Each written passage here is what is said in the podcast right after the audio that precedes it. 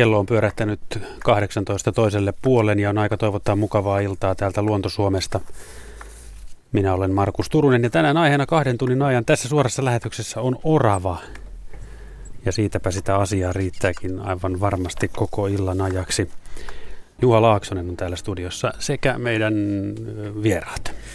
Näin on. Orava ja liito-orava. Kaksi suluista, hauskaa, jännittävää veijaria, jotka suomalaiset tuntevat kohtalaisen hyvin. Toinen on päiväaktiivinen, toinen hämäräaktiivinen, mutta näitä lajeja on kuvattu monilla adjektiiveilla. Rohkea, röyhkeä, suloinen, erikoinen, jännittävä, kaunis, sympaattinen ja niin edelleen. Asiantuntijoina kaksi mukavaa naista. Tervetuloa. Turun yliopistosta väitöskirjaa tekevä Tytti Turkia. Terve. Moi. Ja tohtori Helsingin yliopistosta Sanna Mäkeläinen. Moikka. Moikka moi. Tänään on satanut etelärannikolle ensi lumi. Oravat varmaan ovat liikkeellä, eli tarkoitan sitä, että nyt alkaa ruokintapaikoilla käynti. Vai mitä luulet, Tytti? No joo, tämä on just sitä aikaa, että oravilla on ensinnäkin karvan vaihto meneillään ja tulee kohta hyvää tarpeeseen paksumpi talviturkki. Ja toisekseen ne syö just nyt ihan älyttömästi, että niin paljon kuin vaan ehtivät valosana aikana valmistaudutaan talveen. Et varastoivat sekä sen niin kuin rasvakerroksen muodossa, että sitten tekevät sinne tänne pieniä kätköjään. Mitäs luulette kumpikin, sekä liitoorava että orava, niin ajatellaan näitä kesän poikasia.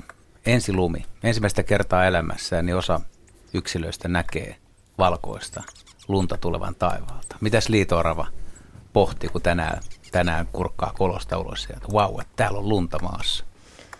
Luulisin, että liitoorava poikastakin voi olla hyvin, tai nuoret voi olla innoistaankin jopa siitä lumesta. Meillä on nyt semmoinen paksu talviturkki kanssa, että ei saa ainakaan se kylmyys haittaa. Ja varmaan tota, ovat yhtä iloissaan kuin monet muutkin eläinnuurukaiset. Entä sorava? Voiko olla tosissaan niin kuin ihmeissään ja iloissa, että mitä, mitä ihmettä tässä tapahtuu? Joo, se on paha mennä arvailemaan oravan sielun maailmaa, mutta kyllähän ne vaikuttaa usein varsinkin nuoret leikkisiltä. Voisi ainakin kuvitella, siis mikä, mikä laji tahansa, linnut, mm. nisäkkäät, niin kun ensilumi sataa ensimmäistä kertaa elämässä, tämmöinen kaveri näkee, että jotain tapahtuu, niin, niin kyllä sen täytyy varmaan hmm. jotenkin vaikuttaa. Kyllä se varmaan tuntuu siellä oksilla se lumi niin viitorva viksikarvoihinkin hassulta. Niin kuin vaikka koiran tai, tai kissan tai minkä tahansa muun. Tuossa kun lähetys alkoi, niin meillä taustalla oli siis oravan naksunta ja tässä heti, heti alettiin keskustelemaan itsekin, että tuota, liito-oravan muuten äänistä. Että moni on kuullut tuon ruokintapaikalla tuon oravan varoitusääni ja naksuttelu, mutta onko liito-oravilla ääniä?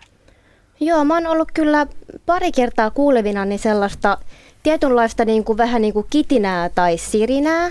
Jopa ennen kuin esimerkiksi lähtee niin kuin liitämään, niin saattaa kuulla jotain semmoista pientä sirittävää ääntä. Ja samoin tietysti myös niin kuin on havaintoja, että tota, se emo ja poikainen saattaa jollakin tavalla keskustella, että kuuluu ihan semmoista kitisevää ääntelyä. Ja tota, myöskin liitoarvoilla saattaa olla ultraääniä, jotka on niin kuin ihmiskorvin sit kuulemattomissa. Meidän Markus pitäisi päästä kuulle tuommoiselle liitooravan ääniretkelle.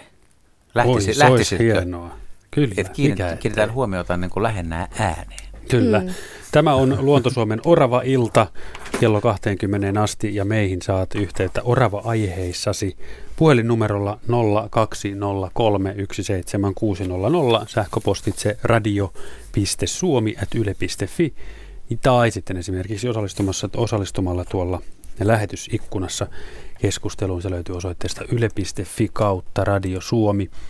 Ja täällä kysytään kaikenlaisia asioita, mutta tuota niin, otetaan tuosta ensimmäiseksi tulleita sähköposteja. Niin Kaarina kyselee, että onko orava kuinka reviiri uskollinen ja jos on, niin miten laaja se oravan reviiri on? No orava on kyllä kotipaikka uskollinen, mutta tota, oravan kohdalla ehkä mieluummin puhuttaisiin elinpiireistä kuin varsinaisista reviireistä. Et niillä on tämmöinen systeemi, että naaraat kyllä puolustaa elinpiirinsä ydinaluetta muita naaraita vastaan. Mutta sitten naaraiden ja koiraiden elinpiirit voi mennä päällekkäin ja myös koiraiden keskenään.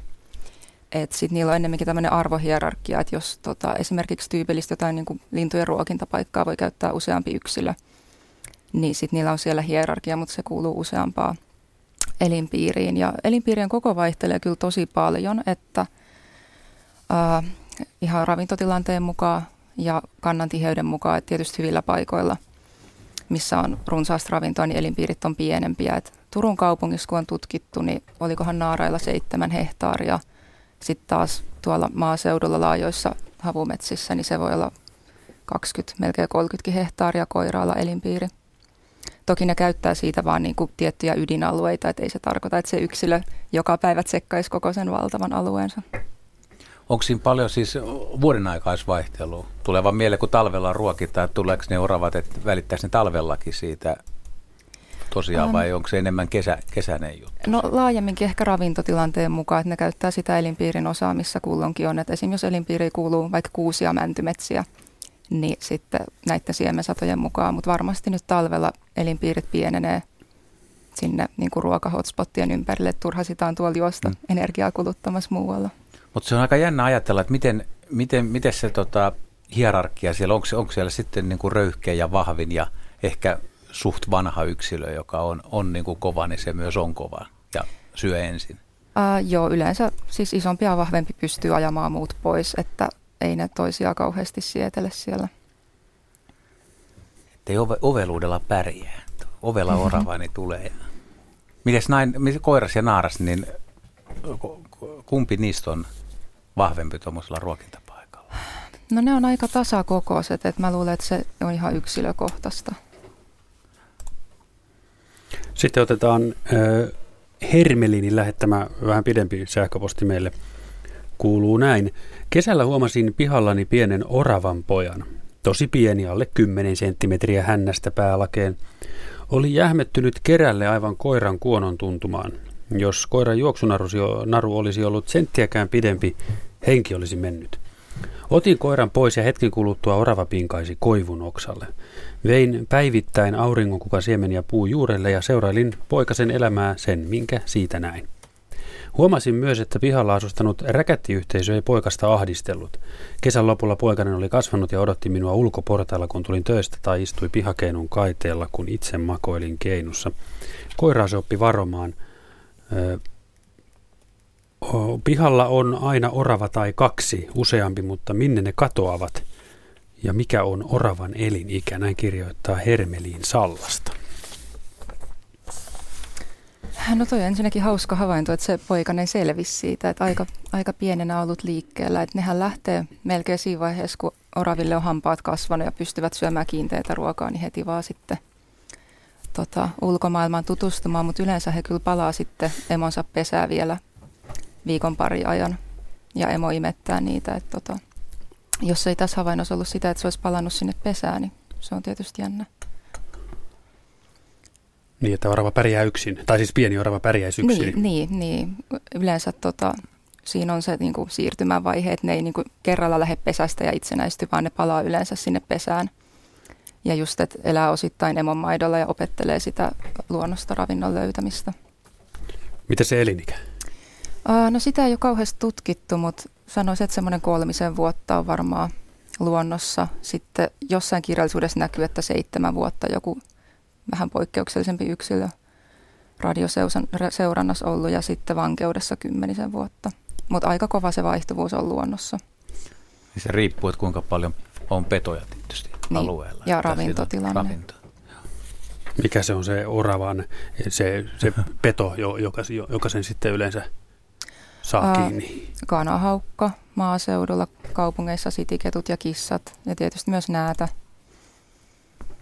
Aivan. Tuota, niin täällä kysytään myös tuohon alkuun liittyen, että, että kun orava hankkii talvea varten, niin sitä lisää sitä, sitä rasvaa sitten, että pärjää talven yli, niin, niin paljon sitä painoa tulee lisää?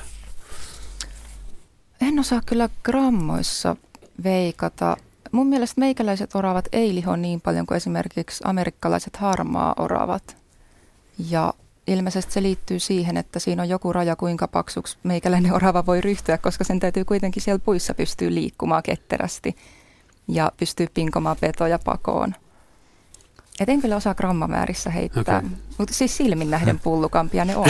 niin, niin, että se ei ole pelkästään se talviturkki. Joo. Miten se liito-oravalla? Kyllä, Kyllä ne tietysti valmistautuu talveen, tietää talven tuloa myös syö mahdollisimman paljon, mutta ei, ei sekään, jos on liian tuhdissa kunnossa, niin liito ei oikein taida sujua.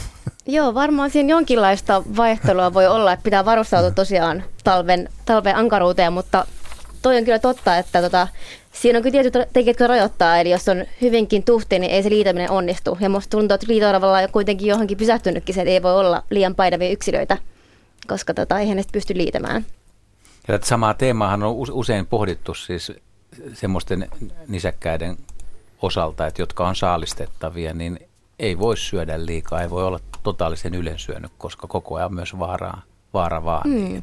Pitää olla koko ajan iskussa tavallaan. Mutta silti pitäisi kerätä sitä ravintoa. Se on varmaan vähän dilemma. Joo, se on varmaan aika vaikeaa. 0203 17600, se on se puhelinnumero ja nyt meille soittaa Aili ja Aili soittaa Vantaalta. Halo, halo. No hei. Minkälaista orava asiaa? No kun meidän piha on mun tarkkailu, kerrostalopiha on mun tarkkailupiiri ja oravat on todella melkein päivittäisen silmälläpidon alasina, niin mä kysyisin lyhyesti semmoista asiaa, että oravat on selkeitä opportunisteja, eli oman voiton pyytäjiä, jotka aina pitää omaa puoltaan ja tai sitä omaa etuansa kyllä tarkasti vartioi.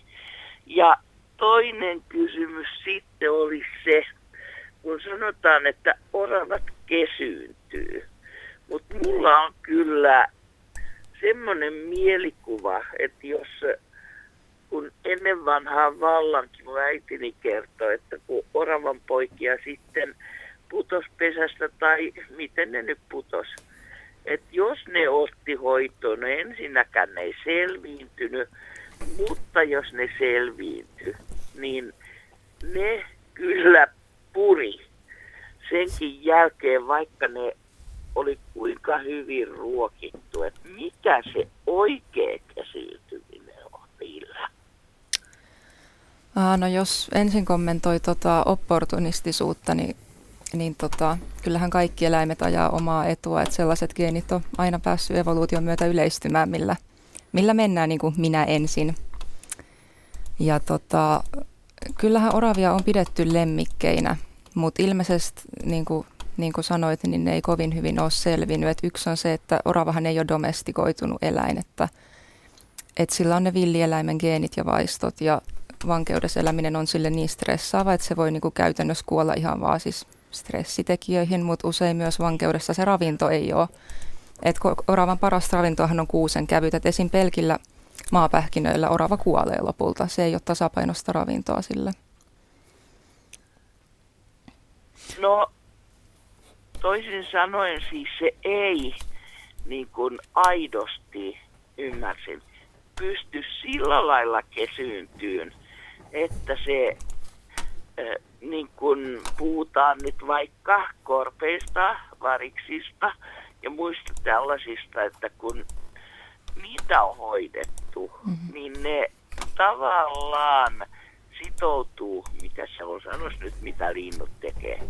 Ää, no niin. niin. Ainakin ne oppii yleensä tunnistamaan sen hoitajansa älykkäämmät Joo, eläimet. ja nimen, nimenomaan ne kulkee ja vielä vanhempanakin neukkana ottaa Joo. yhteyttä, mutta oravalla ei, siis on niin vahvasti sitten luonnoneläin. No toisaalta pelkästään sen takia, villieläin, niin mm. pelkästään sen takia se esimerkiksi oppii siihen kyllä, että se tulee kädestä hakeen pähkinöitä. Mm se tietää, kuka sitä ruokkii ja toisaalta ajaa koko ajan muuten. Onko niillä koko ajan meidän pihassa on myös kaksi oravaa? No niin, kiitos Aili soitosta. Joo. Hyvä, hei hei. 020317600 puhelinnumero tänne Orava-iltaan soittamaan vaan. Jäikö tuohon äsken nyt jotain, mistä haluaisitte vielä tarttua? No ehkä sen voi sanoa, että totta kai näissäkin on yksilöllisiä vaihteluita. Aivan. Et, et olen kuullut myös niin kuin oravista, joita on pidetty lemmikkinä, jotka on ollut kesymmänkin olosia kuin mm. nämä, mitä hän oli kohdannut. Et, Mm. Joo, varmaan riippuu siitä, että minkä ikäisenä tämä orava sitten tavallaan tulee siihen mm. perheen tai ihmisen piiriin, että miten helposti kesyntyy. Mm, Joo. No nyt tulee sitten Harrilta vähän ja kysymystä, että tuota, niin, voiko orava pesiä kerrostalon kellarissa ja sitten seuraavaksi jatkuu tämä tarina tässä ja luen sen nyt. Säilytin, säilytän rinkka, säilytin rinkkaani 60-luvulla rakennetun omakotitalomme kellarikomerossa. Siis talo on rakennettu 60-luvulla. Rinkassa oli sisällä myös pieni naamioverkko rullattuna ja sen oli joku jyrsiä todennut mukavaksi pesän pehmikkeiksi. Rinkan pohjalla oli soikeita noin 5 senttimetrin pituisia tummia ulostepapanoita ja isolla ja vaahteran siemenkotia. Niitä, mistä tehtiin lapsina neniä. Rinkan haju oli hirvittävä ja rinkaakin hieman jyrisitty, mutta kovan pesun yli talven parvekkeella tuulettamisen ja reikien paikkaamisen jälkeen rinkasta tuli vielä käyttökelpoinen. Onko kyseessä ollut kenties orava, hiiri tai rotta tai joku muu? Minkä mittaisia ne ulosteet oli? Noin viiden mi- millimetrin Ahaa, ää, joo. pituisia tummia ulostepapanoita. Aika pieni. Isolla ja vaahteran siemenkotia. Siis uloste nyt ehkä kävisi vielä oravan ulosteeksi, mutta muuten toi paikka on kyllä aika erikoinen, että kyllähän monet muut eläimet paljon useammin tunkeutuu vielä rakennuksiin kuin orava, vaikka oravasta ehkä eniten valitetaan. Mutta Joo, en tiedä, viittaisiko hirvittävä haju sitten johonkin muuhun kuin oravaan. Niin, en, en osaa sanoa, mutta joku oli rinkassa, rinkassa tota, niin viettänyt kissanpäiviä. Joo, kyllähän siis monet jyrsijät varastoi siemeniä, ihan hiiret ja myyrät oravan lisäksi, mutta Metsähiiri aina kuuluisa siinä. niin aivan. Mm. Sitten meillä on seuraava soittaja Vesa, ja Vesa soittelee Merimaskusta. Terve Vesa. Terve, terve. No niin, minkälainen sinun asiasi on? Ole hyvä. Kiitos, kiitos. Justiin tota, aloittelin lintujen talviruokintaa tuossa tuossa talon pihamailla ja tuli oravat mieleen. Mieleen tota, niitä on näkynyt tässä kesän mittaan yksi tai kaksi kappaletta. Ja talve, talvisenkin yleensä vain yksi tai kaksi on käynyt sieltä jyviä nakkaamassa. Ja, ja mulla on semmoinen muistikuva, että tuossa kymmenkunta vuotta sitten niin yhdellä silmäyksellä saattoi nähdä 12 oravaa siinä samassa samassa paikassa. Mikä siihen sitten saattaisi olla syynä, että, että tällä tavalla se on täällä vaihdellut, tai onko orava kanta noin yleisestikin, miten, miten se vaihtelee, mitä ne oikein syö sitten muuta kuin näitä auringonkukasiemeniä ja pähkinöitä. Tämmöistä. Joo. No niin. Tytti. No tota, siihen on helpoin vastata, että mitä ne yleensä syö, että kyllähän orava on täysin riippuvainen kuusen siemensadosta meidän leveysasteilla ja myöskin oravakannat vaihtelee sitten sen kuusen siemensadon mukaan. Et hyvin paljon on alueellista vaihtelua, mutta kyllä voisi varovasti sanoa, että viime vuosikymmenten kannan kehitys koko maassa on ollut lievästi laskusuuntainen.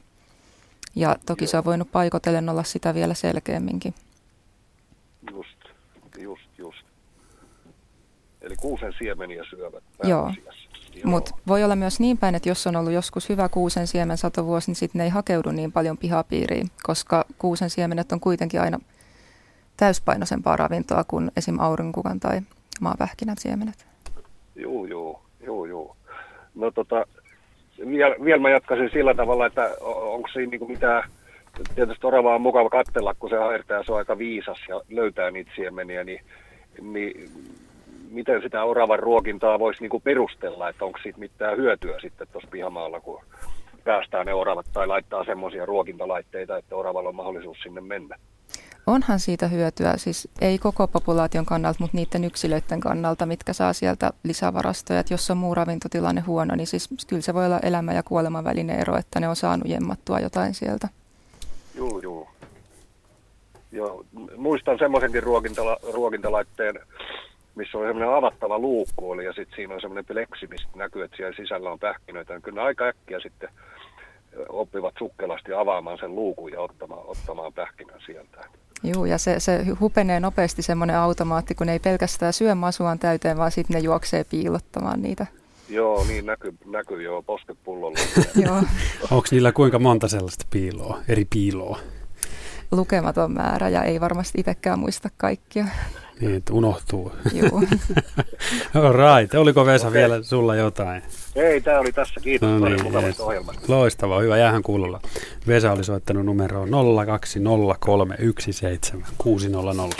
Mä oon joskus ruokintapaikoilla, muun muassa Helsingin Seurasaaressa seurannut oravia, siis muutamia vuosia sitten, niin aika pitkääkin. Ja tuli välillä semmoinen tunne, että tota, kun ruokaa on riittävästi joka puolella tarjolla, niin kyllä vähän niin kuin laiskan tämä piilotuskin sujuu, että ne suoraan sanoen huolimattomasti tekee mitään varastoja. Et, et, et kaupunkioravat, tai kun vertaa kaupunkioravan ja maalaisoravan persoonia, mä en tiedä meneekö tämä nyt vähän väitöskirjan tekijälle, niin vähän, vähän liian maalliseksi tämä keskustelu, mutta et, et, et, et ne, ne käyttäytyy hyvin eri tavoin. Ja siis kaupunkipuistossa, kaup- et, et monilla ihmisillä on varmasti, jotka elää vain kaupungeista, on paljon kaupungeissa ja näkee kaupungissa olevia oravia, niin, niin, niin maalaisoravat mun mielestä ne on huomattavasti arempia ja kä- käyttäytyy ihan eri tavoin, että, että meillä ihmisillä voi olla niin kuin oravasta hyvinkin erilaisia mielikuvia. Kyllä, kyllä ne on tuolla maaseudulla paljon arempia. Ja kaupungissa sitten taas tottunut siihen, että ei tarvi niin pitkältä matkalta juosta ihmistä pakoon. Useimmat on kuitenkin hyvinkin myötämielisiä oravalle ja saattaa just ruokkia, niin siinä ne tottuu siihen ja ei sitten enää pakene ja on paremmin näkyvillä. Ja onhan kaupungissa ravintotilanne paljon tasaisempi ja monipuolisempi, että ehkä se ei ole sitten niin tärkeää täällä tehdä niitä varastoja. Mm. Et se, se näyttää siltä, että se on hyvinkin huolimatonta touhua. Tosiaan tulee, tulee olkapäälle ja polville jotkut yksilöt ja Joo. istuu siinä ja kiltisti syö ja tälleen. Täällä on muuten, tämä ruokintahomma varmasti herättää tänään kysymyksiä. Siitä saa kyllä kysyä enemmänkin ja ehkä me annetaan vinkkejäkin, että miten voi ruokintapaikoilla oravia pitää semmoisessa sopusuhtaisessa kurissa, mutta porvoolainen Sari kysyy näistä ruokintapaikan oravista. Hänellä on neljä käy ruokintapaikalla, niin onko ne, onko ne mahdollisesti sukua, mitkä on ruokintapaikoilla vai, vai mitä tässä tapahtuu, kun tulee talvia ruokintapaikalle kerääntyy oravia, niin suositaanko, suositaanko perheenjäseniä tai sukulaisia vai, tai tiedetäänkö niistä mitään? Uh, ei ole varmaan suorastaan sitä tutkittu, että mitä sukulaisuussuhteita keskenään on tai onko ruokinnoilla käyvät, mutta yleisesti ottaenhan suurin osa nuorista siirtyy siltä syntymäpaikaltaan pitkälle, eli niin sanotusti dispersoi ja etsii oman elinpiirinsä. Eli tällä perusteella veikkaisin, että, että tota, ei välttämättä ole edes mitään sukua, vaan on vaan niin kuin vierekkäisten elinpiiriasukkaat, minkä sitten elinpiirit menee päällekkäin siinä hyvällä ruokintapaikalla. Mutta voi toisaalta ollakin. Lähteekö ne nuoret vapaaehtoisesti vai pakottaako vanhemmat? Ää, mä luulen, että, että se on jotenkin geneettisesti ohjattu käytös. Et mä veikkaan, että niillä tulee vaan semmoinen fiilis, että nyt mä lähden etsimään omia seutuja.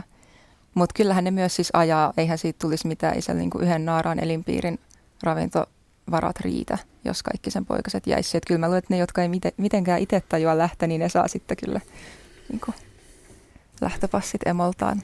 Mm. Mitenkäs oravalla, onko siinä ero, että, että liikkuuko ne nuoret naaraat vai sitten ne koiraat pidemmälle?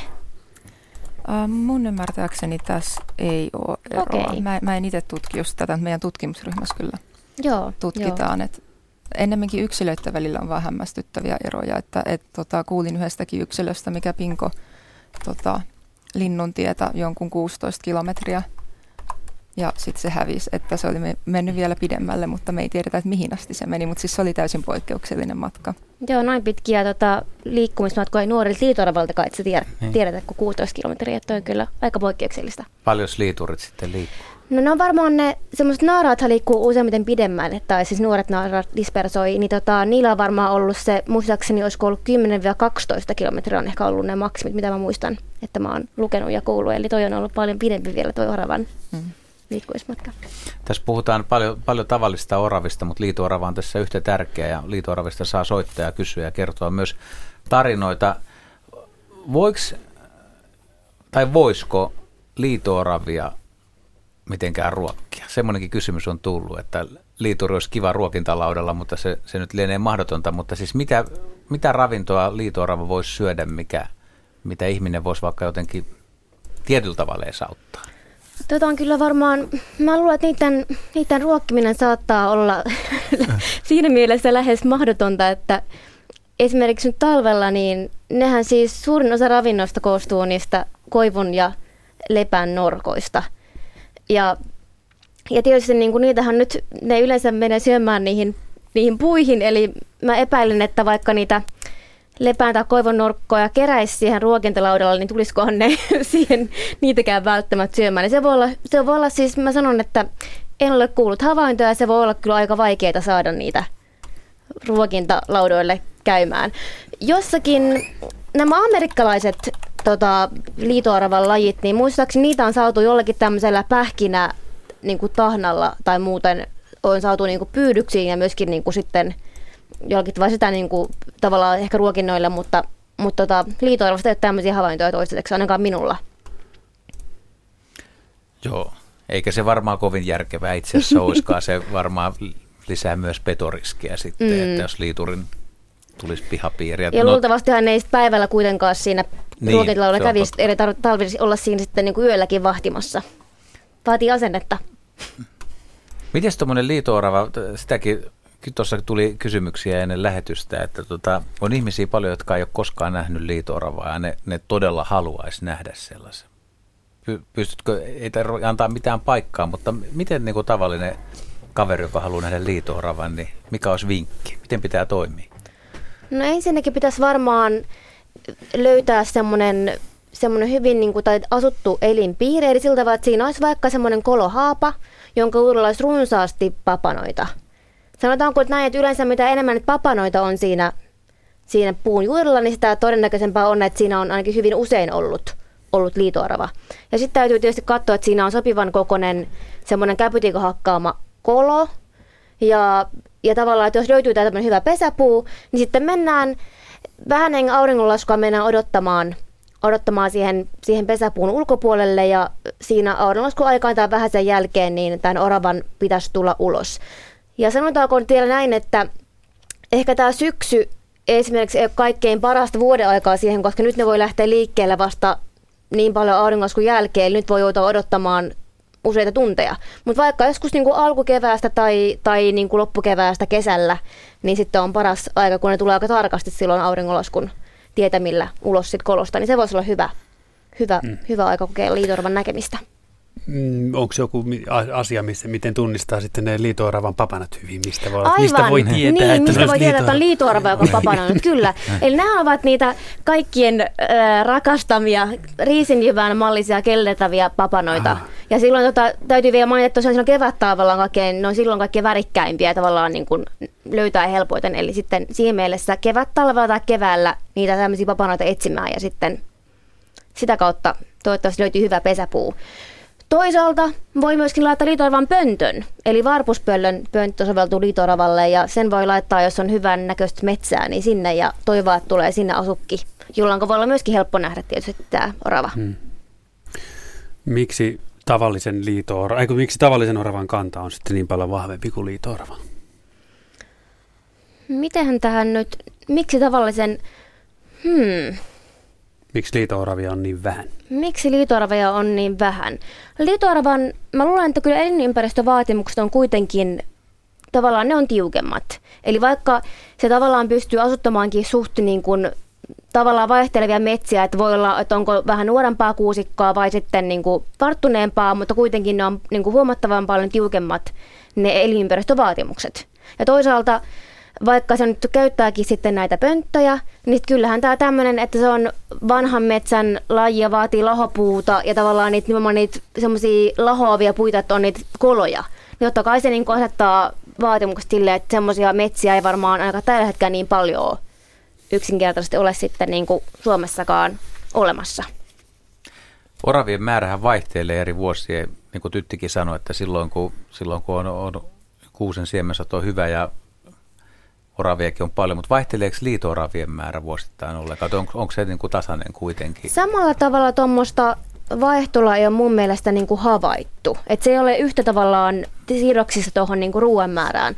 Vaikka kyllä niilläkin siis luultavasti on tavallaan, mä en tiedä, osaa sanoa minkä verran vaikka niin kuin just koivun ja lepään tavallaan näitä norkkojen määrä taas niin kuin vaihtelee, mutta kyllä toihan voi rajoittaa myöskin liitoaravien lisääntymistä ja myöskin naaraiden tavallaan poikasten määrää ja muuta ja poikasten selviytymistä. Et siinä mielessä niin kuin, se voisi vaikuttaa, mutta epäilen, että ei ole yhtä vahvoja niin kuin kannanvaihteluita kuin taas sitten sitten niin kuin oravalla.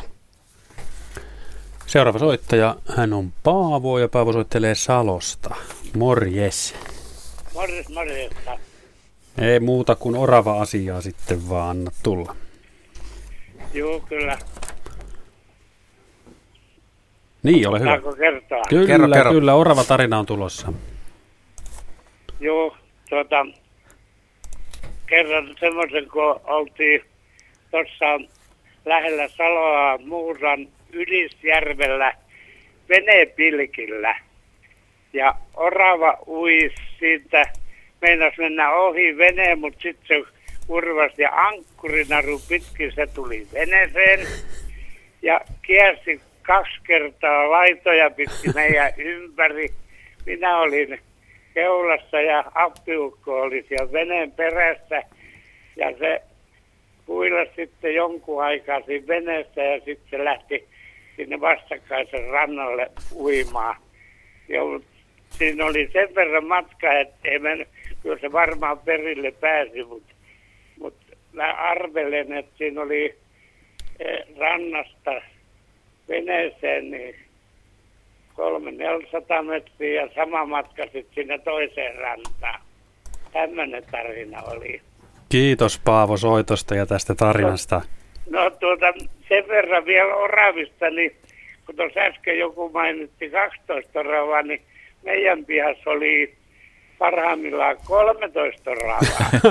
Yhdellä paremmaksi. Katsotaan saadaanko tänään vielä useampi orava samaan No pihaan. sitten, sitten tuota, kun meillä oli useimmiten kesällä ikkuna auki ja tiskipöydällä oli tuonne litran purkki pähkinöi, niin se osasi, orava meni ja aukas kannen siitä ja ei näkynyt kuin häntä sieltä purkista, kun se sieltä pohjalta, pohjalta kaivo pähkinöi ja sitten vielä niin meidän rupesi tuota kukkaruukuista tulemaan maapähkinä taimia, kun se oli sinne piilo- piilottanut ja tämmöisiä juttuja. Loistavaa. Kiitos paljon Paavo soitosta. Kiitoksia. Jään kuulolle. Hauskoja No niin, havaintoja. Joo. Palataan he tähän ui- uimataitoon. Joo. Tämähän on mielenkiintoinen sekä oravalla että liito-oravalla. Siis, tuskin on maisteri edes kandikaa, mutta siis uinti sujuu kuitenkin kaikilla nisäkkäillä, eikö niin? Joo, kyllä oravat ui yllättävän pitkiä matkoja, mutta ei se ihan niin kuin sanotaan päivittäiseen tai normaaliin liikkumiseen kuulu, että luultavasti voi olla kyseessä vaikka siitä, että on ollut tota, kerta kaikkiaan liian tiheä kanta jossain, että pakko lähteä sitten järveä ylittämällä etsimään uutta elinpiiriä tai muu tämmöinen, että kyllä luontevampi tapa on mennä puita pitkin tai maata pitkin, mutta et, kyllä näitä kuulee ja näkee. Mm. Vanhoissa taruissa tai tarinoissa niin kuvataan oravia, jotka laudalla tai puun, puun palasella, niin häntä pystyssä purjehtii saaresta toiseen. Mutta ilmeisesti tämmöinen niin saarten vallotus on tapahtunut talvella jäitä pitkin ennemmin kuin uimalla, vai onko niin, sanoit kumminkin, että uiminenkin on yksi mahdollisuus lähteä. Et silloin kun ne lähtee, niin lähteekö ne oravat itse asiassa jo, jo, kun järvi vaikka ei ole jäässä, kun ne lähtee liikkumaan? Uinti vai talvella? Ah, kyllä luulisin, että ennemmin mennään talvella. Mutta jos tosiaan on pakko mennä tästä tonne ja välissä on vettä, niin kyllä se sitten ui Mm. tarpeen vaatiessa. Se on varmaan vähän, tai tautan liitoravat ei ui, mutta tauta on vähän sama toi, toi nuorten dispersaalivaihe, niin sehän on aika semmoinen niin kuin tärkeä elinvaihe niille. Ja silloin ne monet nuoret yksilöt saattaa tehdäkin hyvin paljon rohkeampia tai liikkumispäätöksiä verrattuna aikuisiin. Et se voi olla, että ne käyttäytyykin hieman eri tavalla tai lähtee niin kuin ylittämäänkin, en tiedä oravasta, mutta lähtee ylittämäänkin isompia alueita uimalla tai muuta verrattuna aikuisiin yksilöihin. Mm, kyllä. Mutta se on, se on tosi mielenkiintoista. Siihen ei varmaan ole vastausta tähänkään, mutta et, et, et, kun se orava tai liito-orava, jos se joutuu jättämään tai haluaa lähteä uudelle alueelle ja siinä on tosiaan vesistö vastassa, niin mikä se päätös on, että nyt, nyt mä tästä porhallan ton salmen yli ja katson mitä tuolla. Mm. No liitoravaa ei kyllä siis, ne, nehän ei kyllä siis ui, tai ainakaan en tiedä niin havaintoja, enemmänkin on ehkä havaintoja siitä, että, että nuoria liitoarveja muun muassa saattaa hukkua.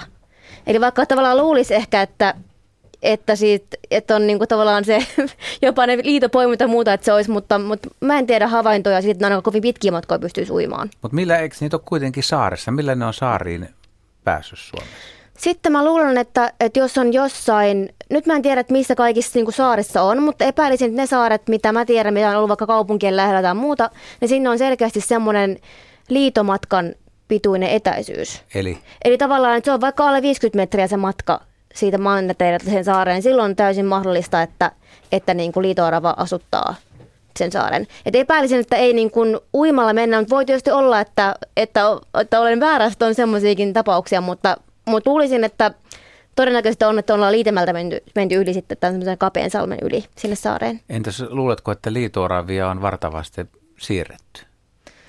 Sitä en kyllä tiedä. Aikamoista, tota, sekin vaatii siinä mielessä aikamoista yritystä, jos ajatellaan, että pitäisi pyydystää ja, ja muuta.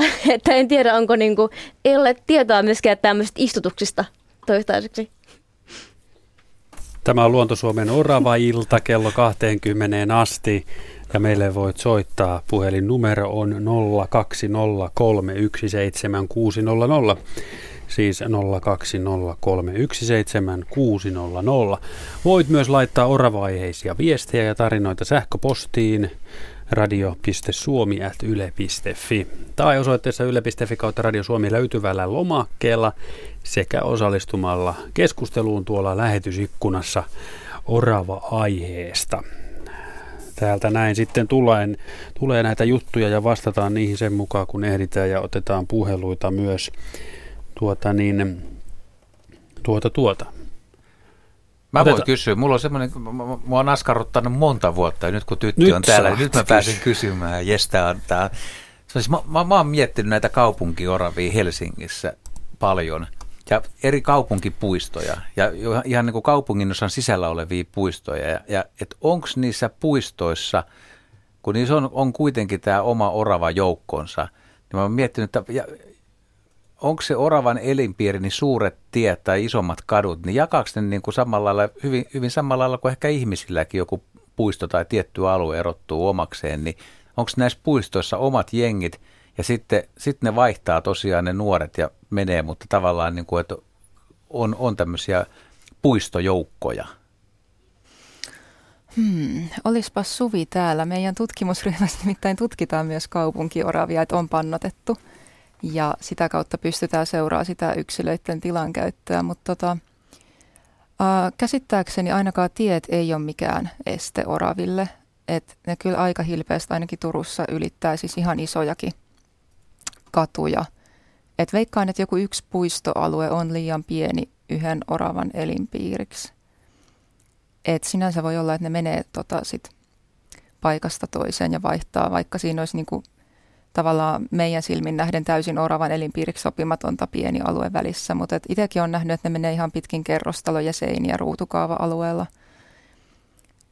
Et se voi olla, että et tota, me aliarvioidaan se, että mikä, mikä voi olla oravan elinpiiriä. Mutta voiko ne tietää, että jos ne vaihtaa puistoja ja siinä on oikeasti tämmöinen urbaani kerrostaloviidakko välissä, niin no tietysti jos oikein korkealle puuhun kiipeisi ja näkisi, mistä ne voi tietää, että siellä on toinen toinen niin kuin puisto olemassa, vai lähteekö tosiaan vain seikkailemaan, että mennään johonkin, ja sitten sit kerran, kun ne tietysti löytää jonkun reitin tai ymmärtää, niin sitten mä uskon, että orava pystyy hyvinkin, hyvinkin niin kuin hallitsemaan sen tilanteen, että täällä on uusi tai toinenkin mielenkiintoinen alue. Mä luulen, että se menee juuri näin, että siinä dispersaalin aikana ne joutuu tekemään tällaista uhkarohkeita, että menenpä tonne ja katon, mitä sieltä tulee. Ja sitten ne voi käydä eri paikoissa kattelemassa, että ahaa, tuolla on tuommoinen puisto ja no tämä ei ollut hyvä suunta ja tuolla on taas tuommoinen hyvä patch ja sitten sit muodostaa sellaisen elinpiirin, että siinä on riittävästi tätä hyvää aluetta. Ja teidän ylittäminen on aina riski. Kaikki, kaikki kaupungissa asuvat ihmiset näkee valitettavan usein myös auton alle jääneitä oravia. Mm. Mutta kuitenkin kaupungissa suurin kuolleisuus johtuu vapaana liikkuvista kissoista ja sitiketuista, että et vaikka niitä jää auton alle, niin niitä jää yllättävän vähän suhteessa siihen, että kuinka paljon oravia ja kuinka paljon liikennettä on. Ja nyt mä luulen, että tuo tilanne vielä vähän elää ainakin Helsingissä, niin viime vuonna pesi, tai Suur, Suur-Helsingin alueella, en tiedä onko termi väärä, mutta sanotaan pääkaupunkiseudulla, niin paljon tota kanahaukkoja. Kanahaukka on kaupunkilaistunut tosi voimakkaasti ja myös pesi kaupungeissa, niitä on talvella, niin saattaa, saattaa kyllä pitää oravakantaa aika lailla kurissa. Meillä on seuraava soittaja. Raili soittaa Joensuusta. Morjens. No moro. minä semmoista kysyisin, kun siitä on 60 vuotta aikaa. Me vierailtiin tuolla Uudessa Wärtsilässä sukuloimassa ja niillä lapsilla oli silloin liituri elättinä. No voi hyvänen aika. Niin, ja entäpä sitten, kun ne antoi mulle sen syliin, se oli hyvin söpöä, minä kattelin. Se vähän liikehti ja se meni mun olkapäälle. Niin merkkasko se mut vai oli, mikä ihme se oli? Se pissi mun olkapäälle ja sitten se läks lätkimään. No olipas tosiaan aikamoinen tarina. niin, niin, ei muuta kuin puseronpesulla. Kyllä. niin, että mikä se oikein oli semmoinen tarkoitus sillä? tuolla käyttäytymisellä. No tietysti niin. nyt kun ajattelee, niin kun, ihan kun mä oon tarkkaillut liitooravia, niin ne monesti saattaa tietysti tehdä sillä tavalla, vaikka että kun ne tulee ulos sieltä kolosta, niin selkeä ne saattaa niin kuin tietysti virtsata siihen, siihen niin kuin puun rungolle, kun ne kiipee vähän ylöspäin. Mm. Että on vaikea nyt sanoa, että onko tämä ollut semmoista niin kuin ihan just tiettyä niin kuin merkkaamista, käyttäytymistä nyt ainakin niin kuin toi sopii siihen liitoarvien semmoisen käyttäytymisen, mitä mä havainnut, että ne saattaa tosiaan niin kuin kivetä vähän ylöspäin ja sitten niin kuin, niin kuin virstata, virstata siihen. Eli voihan se olla, olla jonkinlaista. En osaa sanoa ihan niin kuin varmaa syytä tähän, mutta... Niin, no tietysti olihan se vähän ylöspäin meno, kun se oli kädessä ja meni olkapäälle. Ja tavallaan kiipesi niin kuin olkapäälle, joo. Niin. Joo. Ja sitten otti ja pissasi Mikä tämän tota, liito-oravan sitten tarina ja kohtalo, miten se jatkuu siitä sitten näiden? No tietysti se meni maahan ja ne lapset taas otti sen kiinni, kun se oli niin kesy, kun niillä oli se elättinä. Ja tästä on niin paljon aikaa, että 60 ah. vuotta. Niin just. Mm.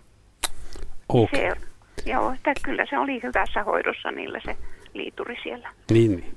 Siltä se kuulostaakin. Kiitoksia Raili soitosta ja mukavaa iltaa Joensuun. Kiitos samoin. Teille. Hyvä, moi moi. moi. Puhelinnumero on siis 020317600. Vielä pari minuuttia tässä ennen tuota merisäätä otetaan näitä oravaajeita. Tässä olisi yksi aika lyhyt. Kari Porvosta, myöskin Porvosta kysyy, orava, oravan turkinvaihto on kaikille tuttu. Kesällä ruskea, talvella harmaa. Entäs liiturin? Kyllä liituoravallakin on taavalla semmoinen paljon hopean harmaan pitäisi semmoinen pörrönen, pörrönen talviturkki ja kesällä taas se on vähän rusehtavampi. Eli kyllä silläkin on samalla tavalla tuommoinen niin talviturkin vaihto. Et, et jos sä näet valokuvia, niin sä tunnet heti. Näkeekö sen niin selvästi? No kyllä yleensä se, niin kuin, kun mä oon nyt katsonut, niin kyllä yleensä saattaa näyttää, että se näyttää todella semmoiselta just pörröseltä ja se on hyvin niin kuin, kaunis hopean harmaa, harmaan vaaleasta talviturkki. Että niin kuin, kyllä voin sanoa, että ainakin jollakin tavalla ehkä pystyn tunnistamaan, mutta, mutta ei, en tiedä, onko ihan niin sit selkeää kuin taas varmaan oravalla. Mitkä kaikki tekijät? Tässä ei ole kuin kaksi minuuttia aikaa, mutta siis toiset oravat vaihtaa nopeammin kuin toiset. Mistä se johtuu? Uh, en ole ihan varma, mutta onhan se ainakin energeettisesti hirmuinen kustannus. Et voisin veikata, että hyväkuntoiset yksilöt ainakin selviää siitä nopeammin. Ja ehkä se aloittaminenkin voi viivästyä – jos ei ole ihan siinä kondiksessa, mutta yleisestihän nisäkkäillä karvanvaihtoa säätelee tämä valojakso. Niin tota, vaikka se on geneettisesti määräytynyt, niin ehkä siinäkin on sitten tällaista yksilöiden välistä vaihtelua. Ihan vaan siksi, että on perimältään erilaisia yksilöitä. Mutta, mutta ilmeisesti jos on hyvä kuntoinen, terhakka, voimakas rakenteinen orava, niin karvanvaihto sujuu paremmin kuin nälissään olevalta tai huonokuntoiselta. Niin, se on mm. vähän paha yhdistelmä, että samaan aikaan pitäisi kasata rasvaa ja kasvattaa uusi turkki.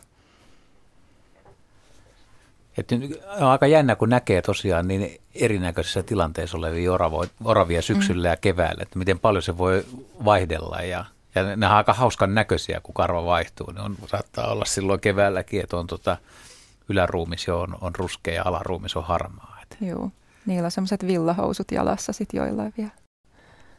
Täällä tuota niin kysytään, mm, kuuntelija kysyy seuraavanlaisen kysymyksen oravasta, että kuinka korkealta orava voi pudota ja säilyä vahingoittumatta? Koiran kanssa kävellessämme näin oravan yläpuolellamme se hyppäsi, mutta oksa katkesi ja orava putosi noin 12 metrin päähän. Livahti saman tien puuhun takaisin. Koira ja minä vain hölmistyneenä katsoimme. No tähän on helppo vastata, että ainakin 12 metrin korkeudesta.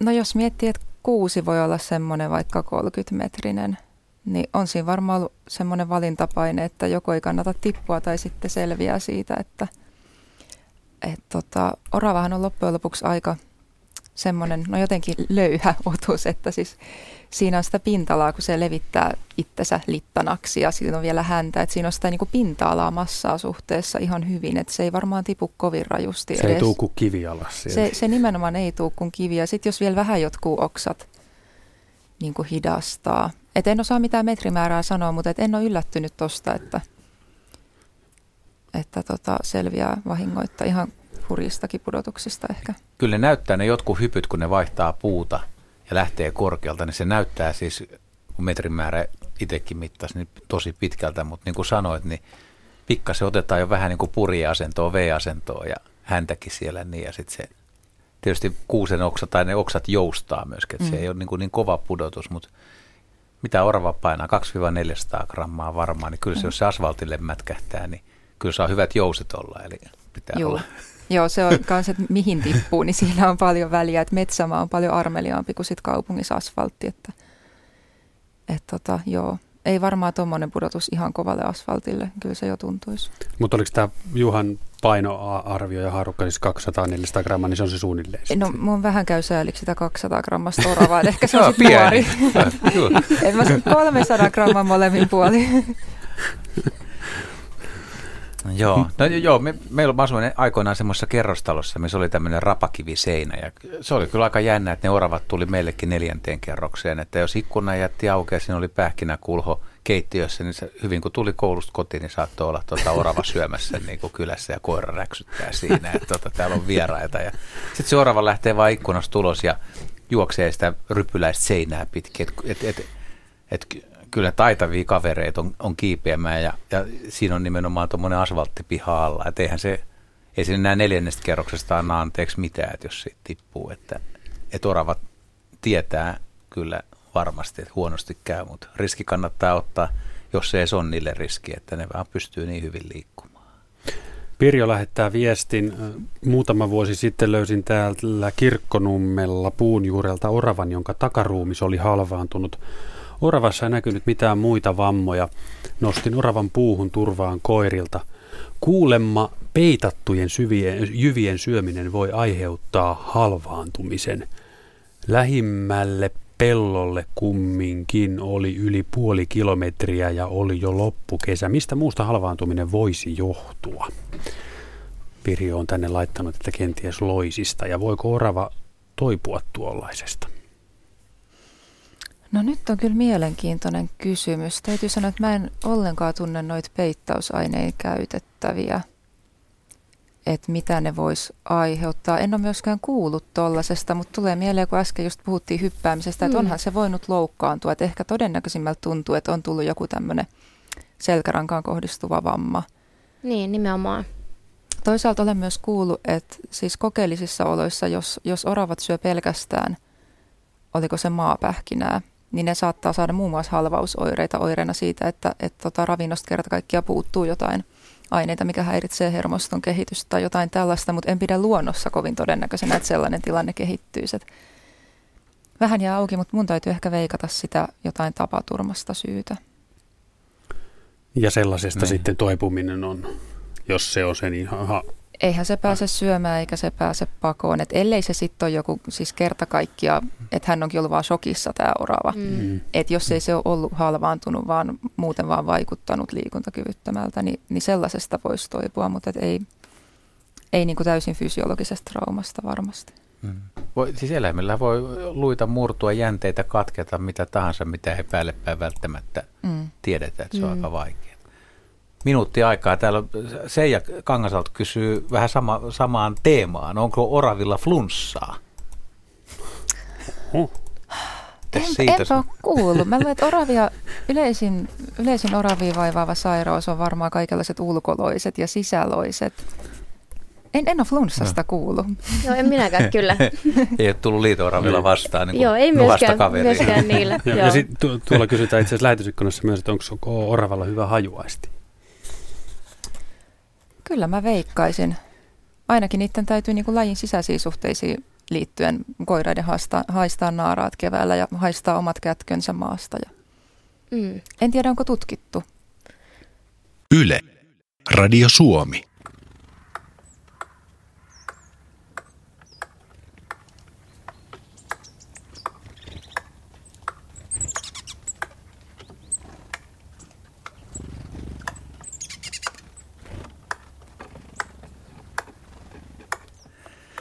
Aika jänniä kysymyksiä tuli ensimmäisen tunnin aikana.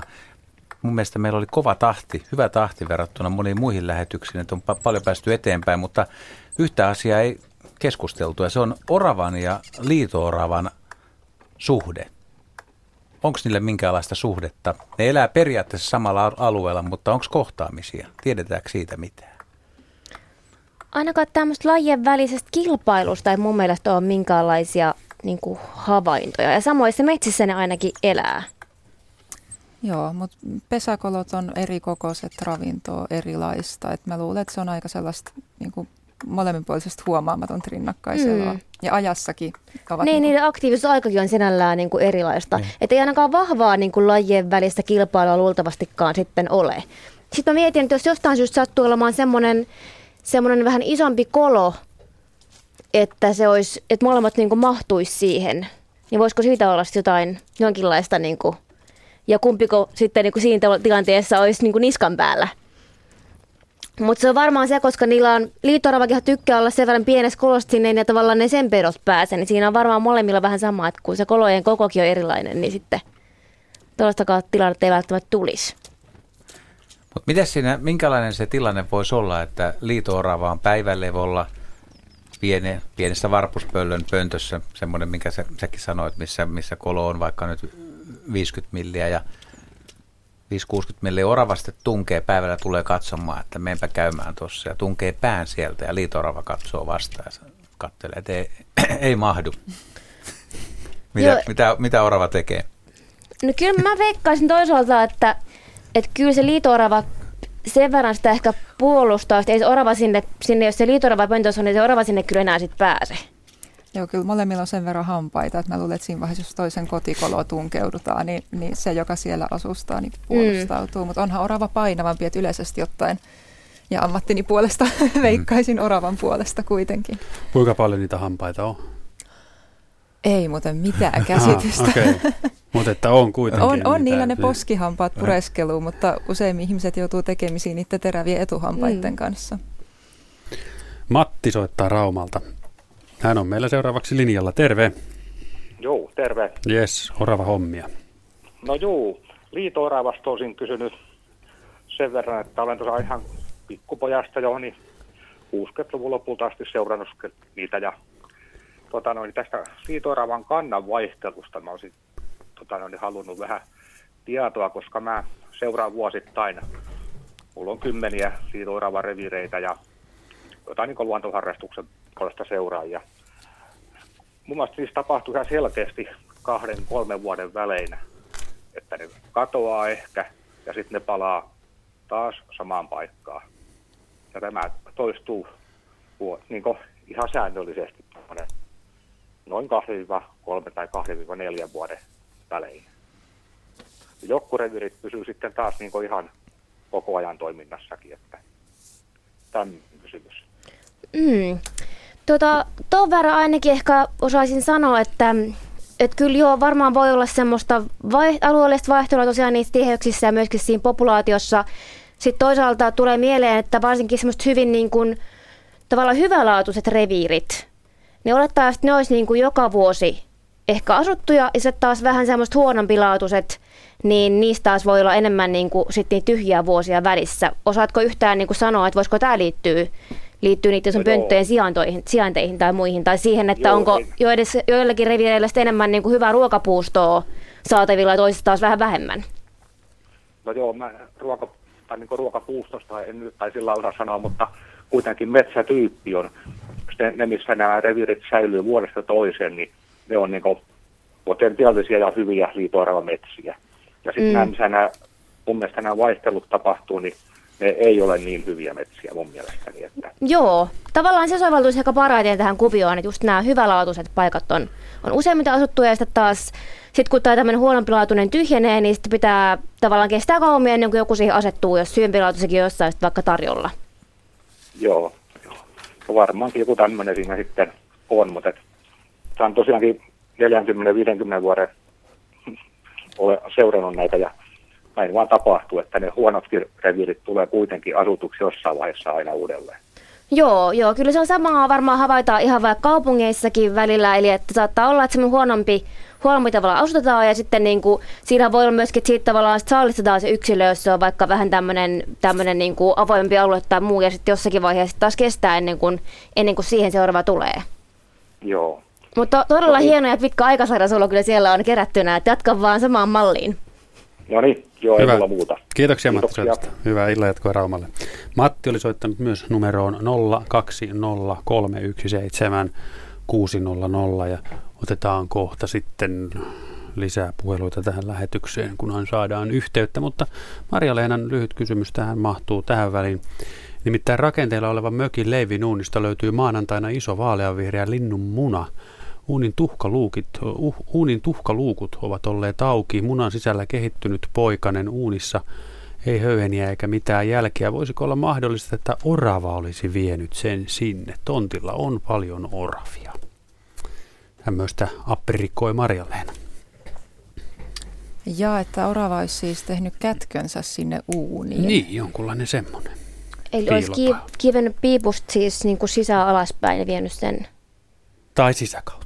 Niin. Rakenteilla olevan mökin leivin uunista. Eli jos mökki on rakenteella, niin sitten siinä varmaan pääsee. Niin, oletetaan, että siinä pääsee, pääsee muutenkin kuin piipusta alas. Kun iso tietysti... vaaleanvihreä linnunmuna. Mutta jos on, on iso, niin eikö no. orava sitten vähän niin kuin söisi sen munan heti? Mitä jos Vai sulla on te- telkkä niitä... pesimässä? Mm. niin, se kuulostaisi siltä, että se on vaan munittu sinne. Ja niin, nimenomaan. Niin. Ää, no tuollaiseen paikkaan sitten. Niin, no ei mä mitenkään mahdotonta. Kyllähän mä luulen, että oravat ei, ei munia niinkään tota, varastoi, Joo, koska se ei oikein hyvänä pysy. Kuinka siis onko muuten oravan, no se voi tietysti käpälissä vedä, mutta suu aukeaa. Kuinka iso tuommoinen tavara tai saalis mahtuisi oravan suuhun? No, mä oon ainakin nähnyt videoita tota, jossa oraville tarjotaan kokonaisia Saksan pähkinöitä, niin niillä on jo sen kanssa kyllä selviä vaikeuksia. Meinaa lipsua, että ei ihan niin kuin saa otetta. Eli tässä kallistutaan nyt sille kantille, että se on munittu sinne leivinuuniin. No, mutta mulla on hei täällä vielä pahempi kysymys. Tämä on ihan hauska. Vesa, hei, no, Vesa, tämä on Puhelu odottaa, niin otetaan se jo lyhyesti. Vesa 74 kysyy, tota, että harmaantuuko oravat iän myötä, kuten meistä ihmisistä osa? Eli puhutaan niin kuin tukan väristä. Ei siitä, että tulee talvikarva, niin Voiko tämmöisellä tosi vanhalla oravalla, että se, se ei ole kesällä enää ihan ruskea, vaan se on vähän... Niin, että se on kuin Gandalfi niin. No mä luulen, että luonnossa ehkä valitettavasti ei pääse niin vanhaksi. Et en tietysti voi mennä sanomaan, että jos oikein niin kuin vireän oravavanhuksen pitäisi vanhuudessa, niin tulisiko siitä lopulta vähän harmaa. Kyllähän koirat esimerkiksi mm. harmaantuu mm. vanhemmiten. Niin. Mutta eipä, eipä niin. luonnossa. Joo, ne ei varmaan pääse vaan niin kuin elämään niin vanhoiksi, että voitaisiin niin kuin havaita ainakaan sitten luonnossa kyllä tosissaan. Tämä pitäisi jostain eläintarhan, tota, missä, missä tosiaan niin pydyt, pysyy eläin niin pitkään hengissä, niin olisi, olisi kiva, kiva tosiaan saada tietää. En, en ole koskaan kuullut. Ja liitoarvasta taas ei ehkä huomaiskaan sitä niin. vanhuutta samalla tavalla, koska väri on aina harmaa. Niin.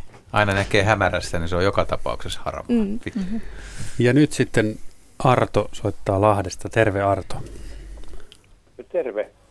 Joo, olepas hyvä. Tota niin, niin, joo.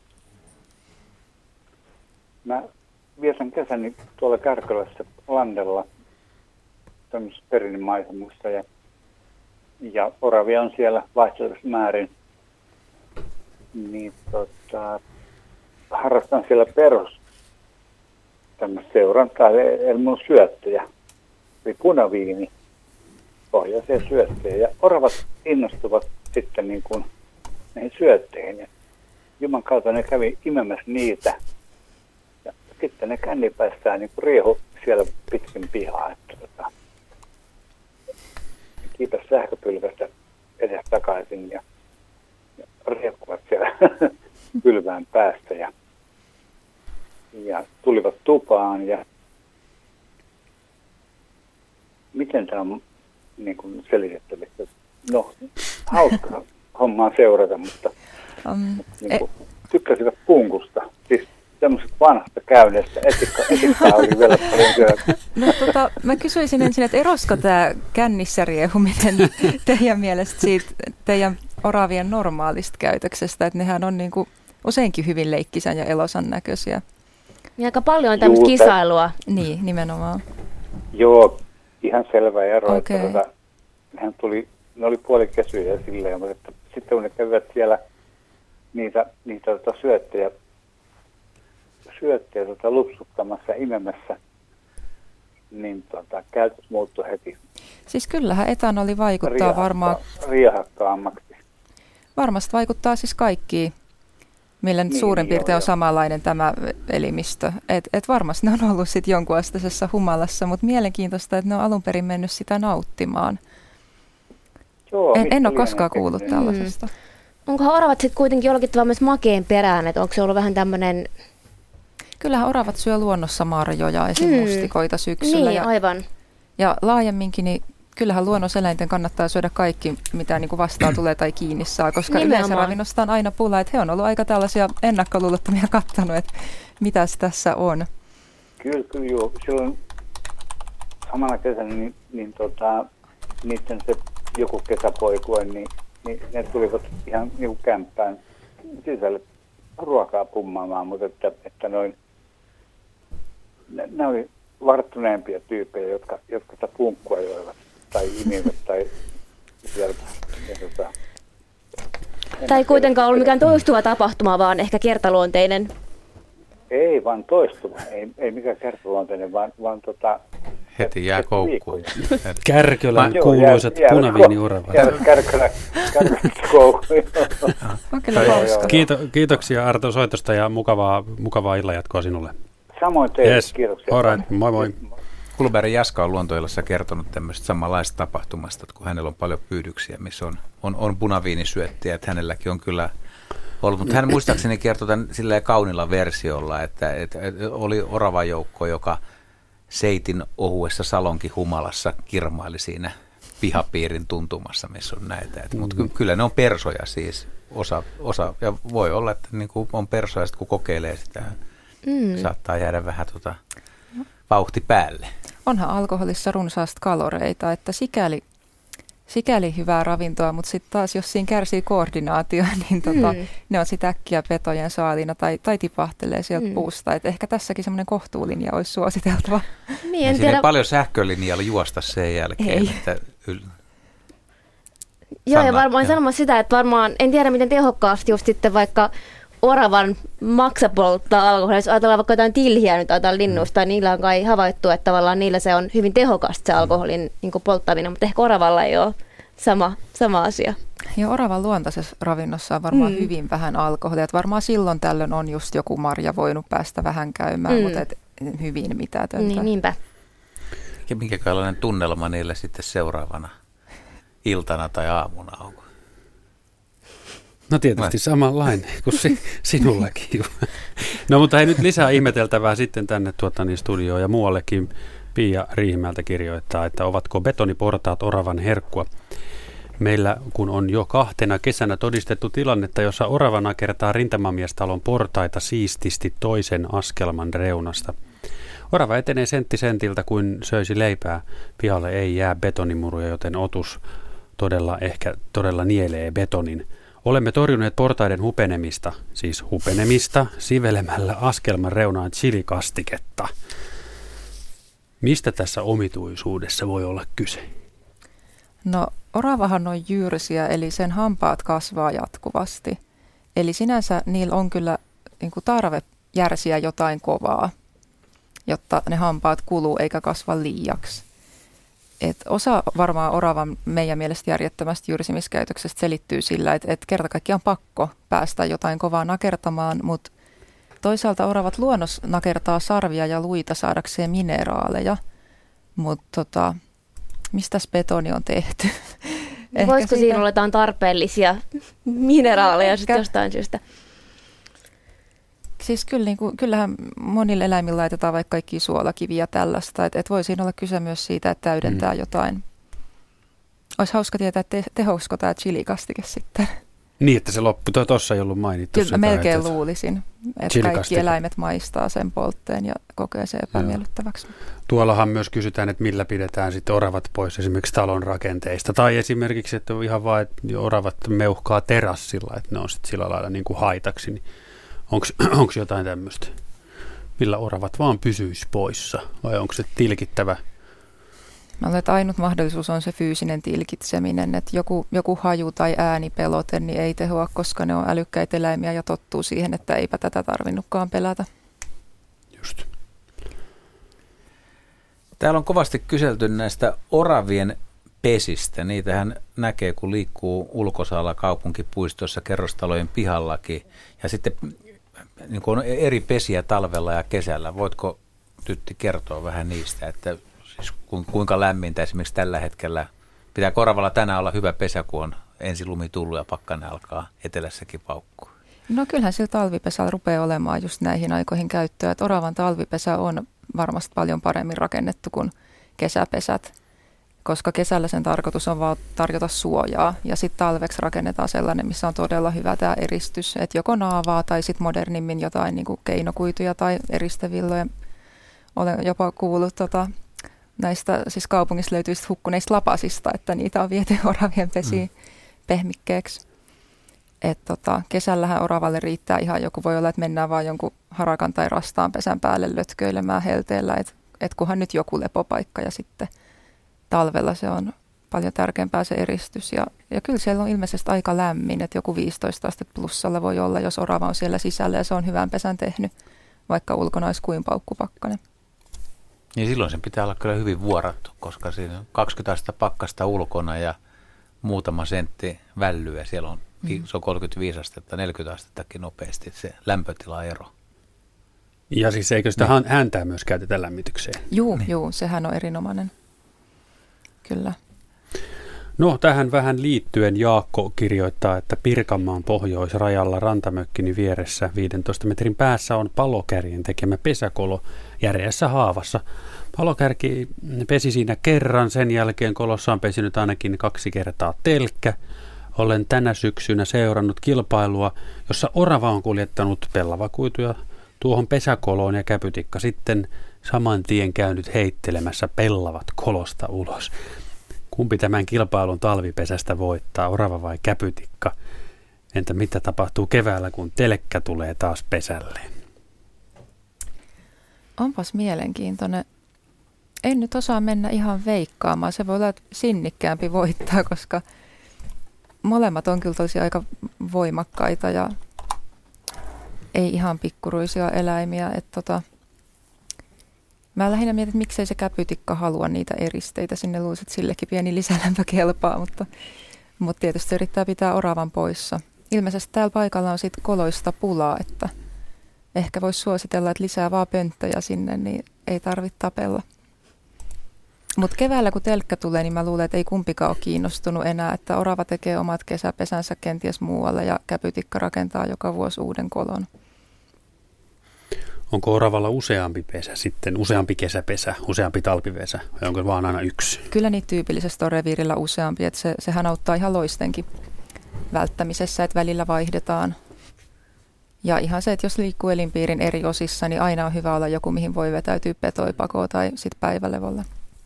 Täällä on muuten Kaija kysynyt tästä. Hän on nähnyt oravan, joka vie poikasia suussa, vaihtaa siis pesäpaikkaa, niin onko niillä aina siis varapesä. Minkä takia orava siirtää poikasta? Onko siinä aina joku häiriö ja sitten siirretään vai siirtääkö ne ihan muutenkin niitä? No mä luulen, että yleensä se on niin kuin vasteena tämmöiseen häiriöön, että jos on epäilys, että joku on löytänyt sen pesän. Mutta toki se tässäkin tilanteessa auttaa vähentää sitä loistaakkaa, että jätetään suurin osa kirpuista sinne vanhaan pesään.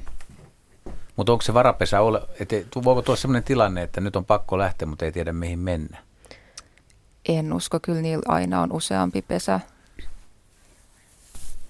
Mites liiturilla? On niin, onko liiturilla tämmöistä? Joo, sillä on kyllä samalla tavalla siis aina useampia niin pesiä. Ja samat asiat suoraan vaikuttaa, eli sitten, että jos tuntuu, että kirpputaakka voi, tai loistaakka voi tulla liian niin kuin, tota, suureksi, niin varmaan vaihdetaan pesä samoin kuin jos on vaikka, että, että näitä käy kokeilmassa saalistaa, niin voi olla, että sitten seuraavana päivänä onkin parempi siirtyä jo, jo toiseen koloon tai, tai sitten risupesään.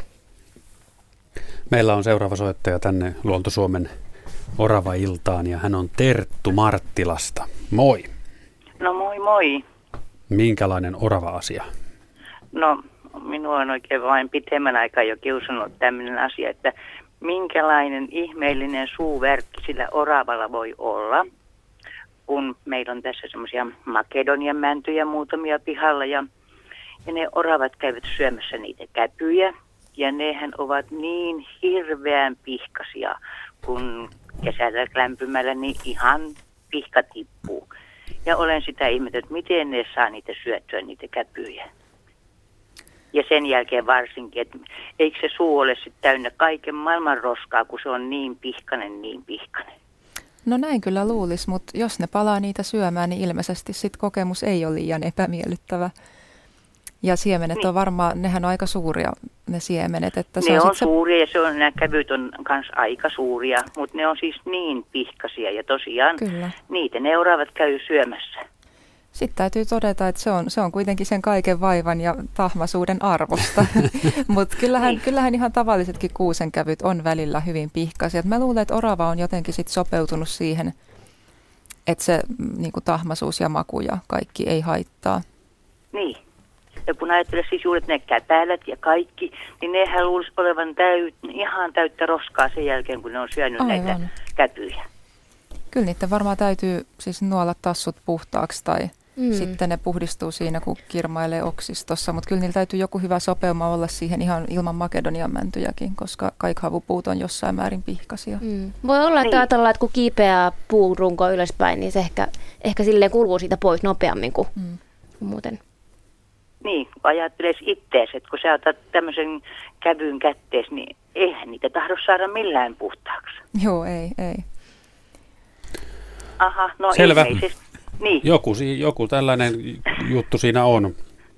No juu, sitä olen ihmetellyt ja ihmettelemään No niin, si- siinä sitä on ihmettelemistä mm. meille kaikille. Kiitoksia Terttu soitosta ja Kiitos. hyvät iljatkot. Hei hei. No niin, samoin. Moi moi. Moi moi. Otetaan sitten saman tien Tertun perään Hessu ja Hessu soittaa Hämeenlinnasta. Morjes.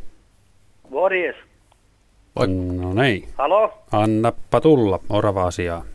Semmoinen asia meillä on tässä, mä asun tässä 300 metriä Hämeenlän keskustasta ja kerrostalossa ja kolmekerroksinen talo. Ja tota, aika paljon tuossa mun neljä viisi oravaa käy, on nuorempia nyt ja vanhempia. Ja sitten tuota ylemmästä kerroksesta in, likku, inkkuna laurata tippui tuonne asfaltille pihalle orava. Ja naapuri sanoi, että hän katteli parvekkeelta, se vähän aikaa siinä oli ja lähti kun kissa sitä jatkaa matkaa. Onko tämä normaalia, että ei se loukkaannut siinä? Niin kuinka korkealta se tipahti? No varmaan kolme kerrosta on asuinkerrosta. Joo. Joo, äskenhän me tässä pohdittiin, että asfaltille tippuvan oravan kohtalo on varmaan tota, ikävämpi kuin pehmeälle metsämaalle, mutta näköjään sitten tuommoinenkin sujuu, ja jos se oli vielä nuori orava, niin se on ehkä niin kevyt, että ilmanvastus auttaa, että se ei ole kuitenkaan ollut sit liian kova. Joo, Kyllähän vähän or... aikaa siinä se katteli itteensä ja touhus, ja se oli ihan pelkkää tuota betonia, mihin se tippui, ja sitten se siitä häipyi.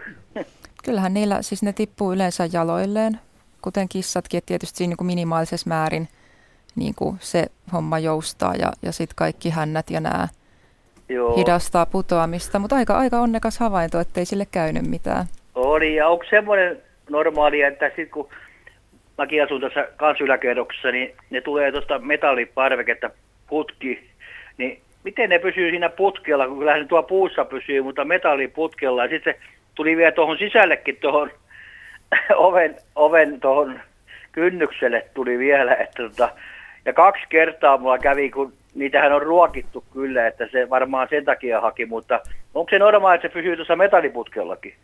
Siis vaakatasoisella vai pystysuunnassa? Joo, vaaka, vaakataso, joo. Juu.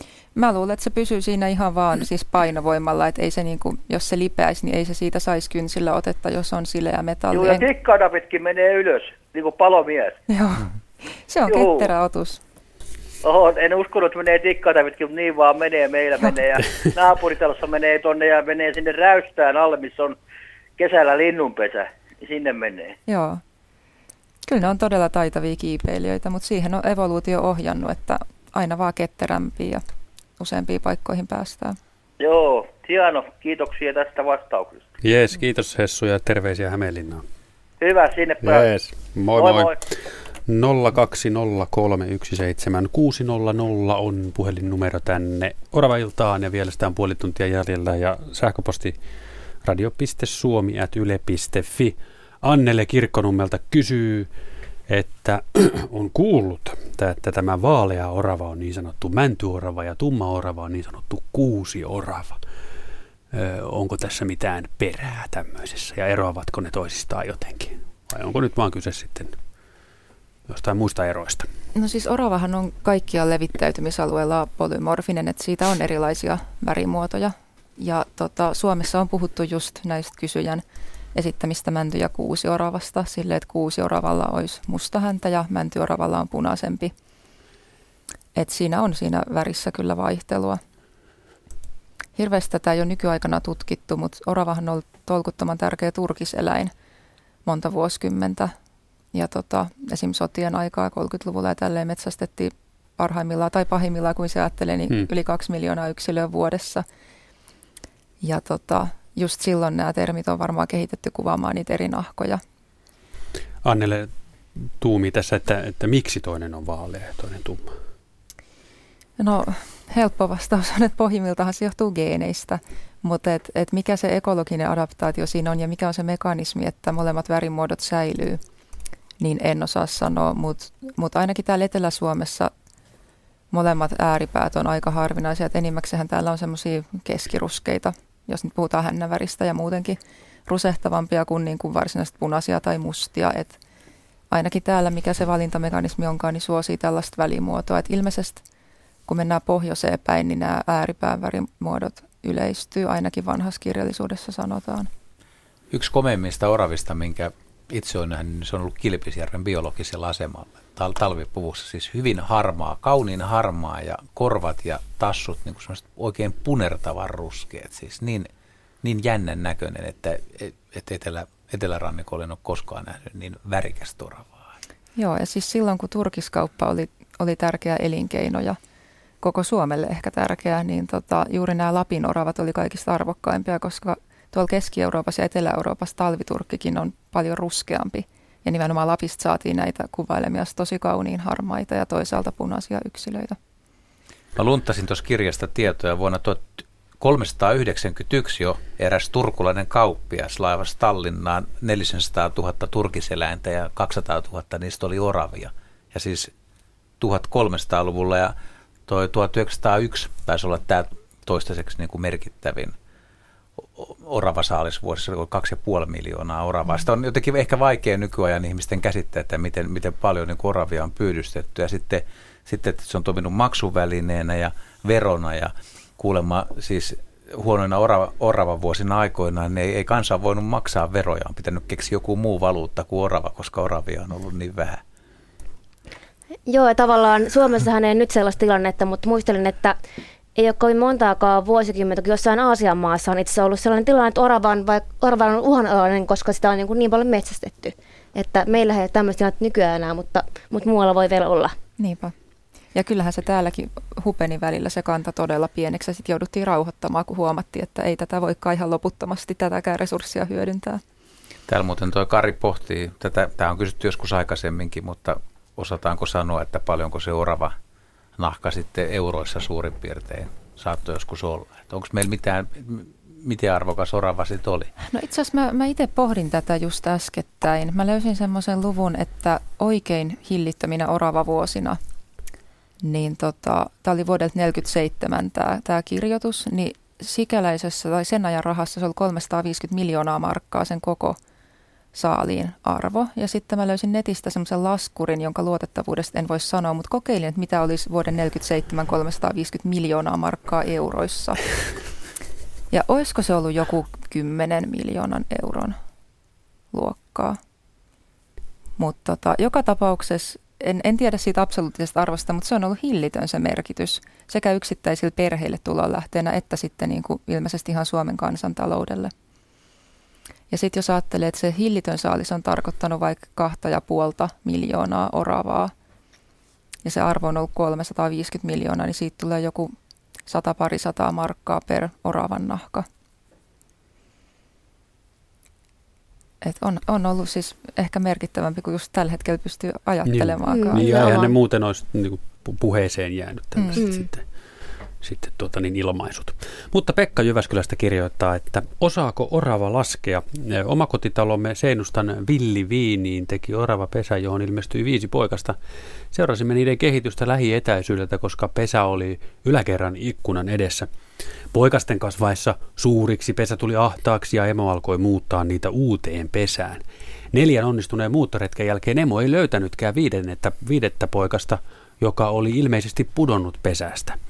Emo hermostui hirveästi ja alkoi hätääntyneenä etsiä viidettä poikasta ympäriinsä löytämättä sitä. Etsiminen kesti jonkin aikaa. Ilmeisesti kissa oli ehtinyt ennen emoa. Oliko kysymyksessä äidin vaisto vai hyvä laskupää? Tällaista tumi Pekka.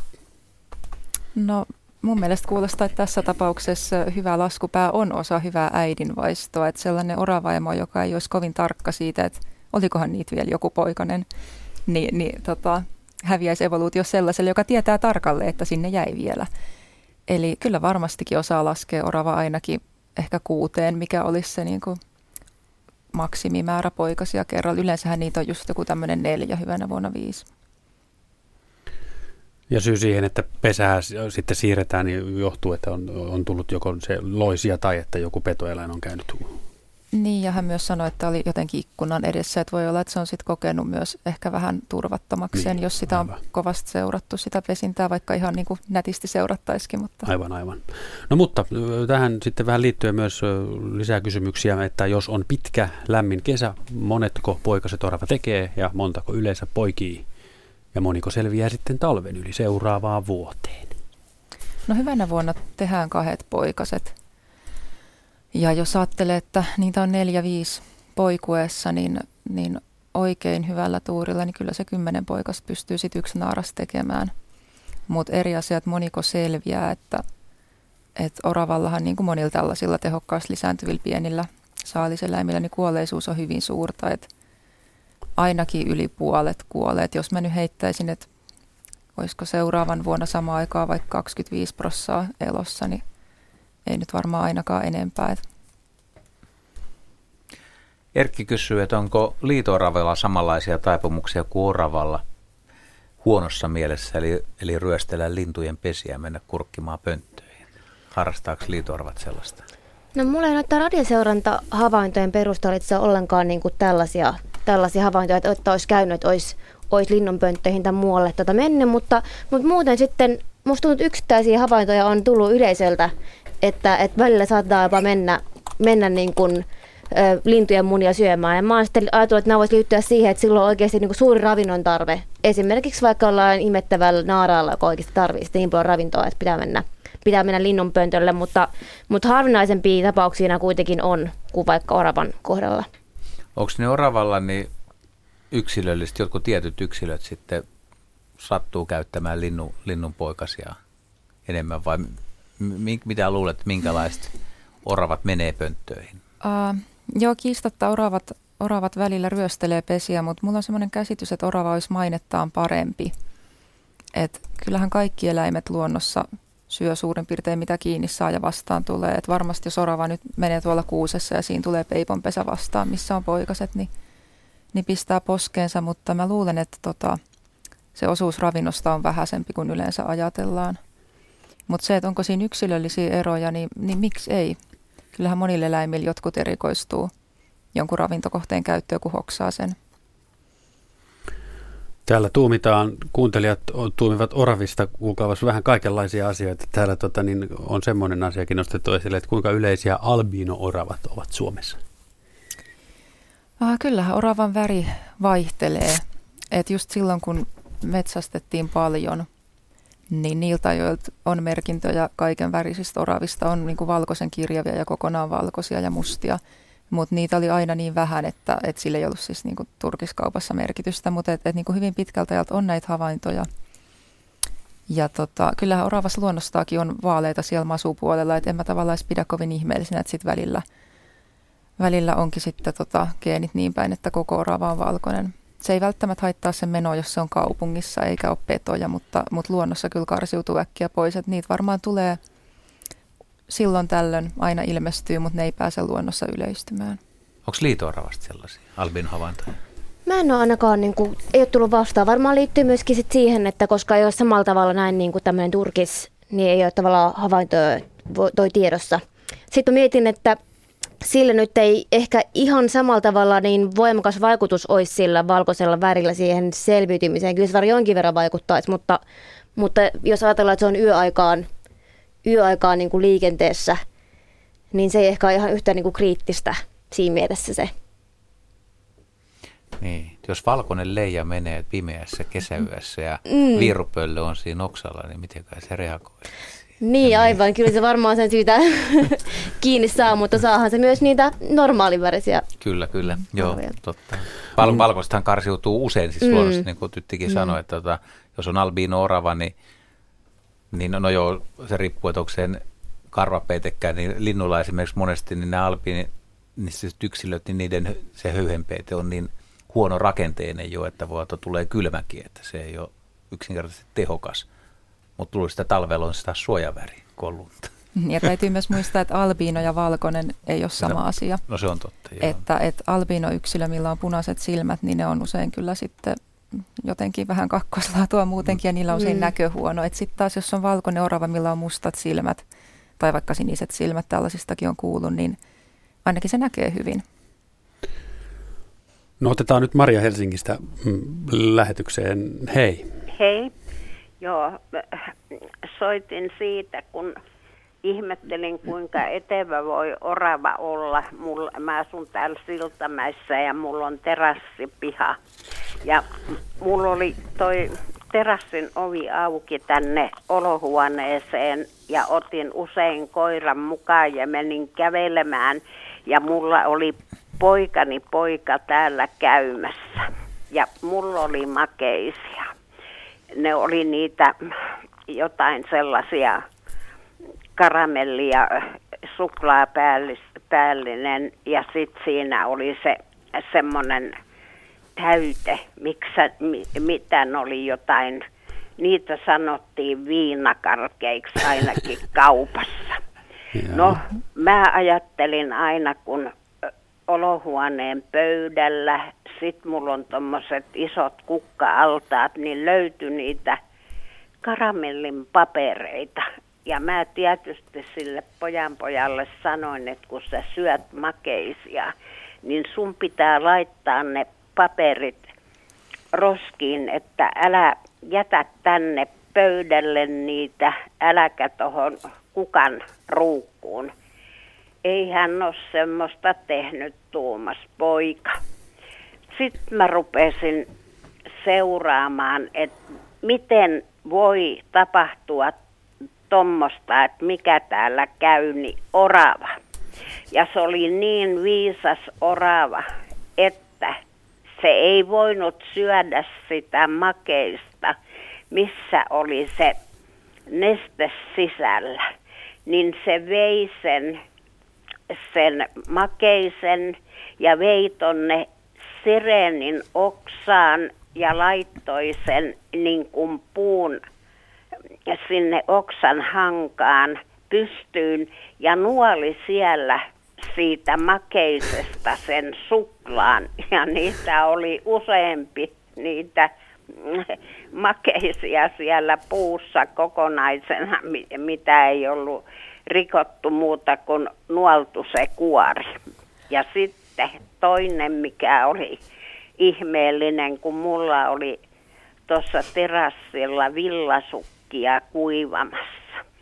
Kerran mä huomasin sitten, niin orava oli purkamassa semmoista villasukkaa.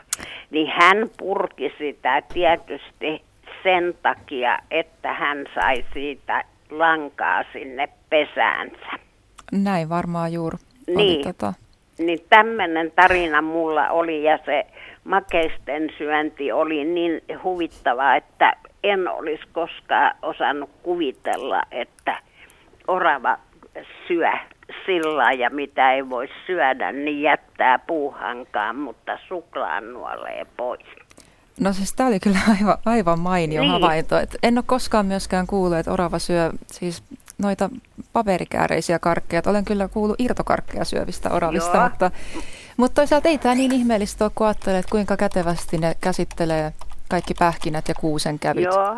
Niin sen jälkeen, kun yksi on hoksannut, että, että näin tämän paperin otan pois tästä, niin Joo, ja niin oli kuorittu, kun ihminen olisi kuorinut. Ja Hauska. minulla on pihassa nytkin, niin kun olen laittanut linnuille pähkinöitä ja muuta, niin nyt on aivan harmaita oravia jo. kyllä joo, tähän aikaan juuri ne vaihtaa talviturkin. Joo, Ja vielä tuohon suklaan syömiseen, että ehkä se on ihan ok ravintoa, kun ajattelee, että siinä on kaakaavoita ja sokeria, niin siitähän saa runsaasti energiaa. niin juu, niin juu. Että tämmöinen oli mun tarina ja mun havainto. Se oli mahtava. Hieno. Kiitoksia Kyllä. Maria Joo. soitosta ja mukavat illanjatkot myös Niin sinne. myös teille, kiitos. Hei. 0203600 otetaan, jos tähän vielä yksi saadaan ennen kello 20. Latinaa nimimerkki mietiskelee sitä, että mistä johtuu tuo latinan kielen nimi ski, Skiurus vulgaris. Nyt tuli vähän vaikeampi. Ää, muistaakseni vulgaaris tarkoittaa vain yleistä. Aha. Joo, on monissa muissakin lajeissa taitaa olla sitten lajiniminen tämä vulgaaris. Ja skiurus tarkoittaa yksinkertaisesti oravien sukua, eli tässä on meillä kyseessä yleinen orava. No niin, niin. Ei ollut kovin vaikea. Mutta heitetään pallo sulle. Osaatko Sanna sanoa, mistä liito-oravan tulee? Volans on aika monesti, se liitetään musta muihinkin tavalla. Se taitaa tarkoittaa liitävää tai tämmöistä lentävää. Se tulee mun mielestä siitä. Sitä, tämä ensimmäinen teromys tota, sukunimi ei ole kyllä mulle. En osaa sanoa siitä, että, että mihin se voisi sitten taas liittyä. Siitä ei ole tietoa. Täällä on Jarmo askarruttanut Oravissa pariuskollisuus ja pariutuminen. Miten, miten koiras valitsee naaraan tai mihin naaraat kiinnittää koiraissa huomioon, kun pariudutaan? No oravilla se on tämmöinen aika, aika suorasukainenkin homma, että nehän tuolla kisailee, niin kuin varmaan monet kuulijatkin on nähnyt. Ja usein sitten voi olla, että useampikin koiras jahtaa naarasta ja käytännössä tämän juoksukilpailun voittaja pääsee sitten parittelemaan. Et en usko, että koiraat valitsee naarassa juuri mitään muuta kuin, että hei, tuossa on naaras. Ja, ja koiras, orava sitten osoittaa tota, tällä juoksukyvyllä olevansa ihan kelpo kumppani. Mutta se naaras tekee silloin päätöksen, että hyvä koiras pärjää. Niin, tai sitten se vaan saa sen naaraan kiinni se koiras. Se on eri asia. Ä, On siinä, joo. Kyllä siis pystyy naarasorava kyllä ajamaan pois, jos se ei ole halukas tai valmis parittelemaan, niin käytännössä kyllä. No tiedetäänkö siitä, että onko joka kevät tai sama rituaali vai voiko olla sitten, jos tietyillä alueilla ne on pitkäikäisiä, niin sama koiras, sama naaras kohtaa muutamana vuonna, vaikka sanoit jo tuossa alussa, että orava ei, ei kuitenkaan kovin pitkäikäinen sitten Joo, ja ole. kyllä mä luulen, että se sama kisailu käydään joka vuosi. Että toki samat oravat voi paritella, mutta ei niin, että, että se niinku kerralla hyväksyttäisi pidemmäksi aikaa, koska sen samankin lisääntymiskauden aikana ja samassa kiimassa orava naaras voi paritella useamman koiraan kanssa. Et poikoissakin saattaa olla tota, toisinaan eri isät eri poikasilla. sisar- ja velipuolia. Joo. Miten se liito Tiedetäänkö sitä? No samalla tavalla kyllä ei ole minkäänlaista tämmöistä tota, puolisouskollisuutta, eli, eli tota, sekä naarat että koiraat parittelee niin kuin useampien yksilöiden kanssa. Niillä on taas muistaakseni havaittu sit sellaista, että, että taas jos on painavampi koiras, niin jostain syystä niiden lisääntymismenestys on, on parempi, mikä on vähän yllättävää, koska kyllähän taas painon pitäisi vaikuttaa vähän niin kuin siihen liitämiseen, mutta luultavasti voisi olla, että jollain tavalla tämä painavin koira sit voittaa koiraiden välisen kilpailun. Tanakkuudesta on siis jotain hyötyä. Vai mitä mä Jes, ihan mahtava kuulla. Vaikka ei tässä nyt kaksisia liitäjiä ole. kun ehkä jossain. Mutta Veksi soittaa nyt sitten Savitaipaleelta meille. Terve.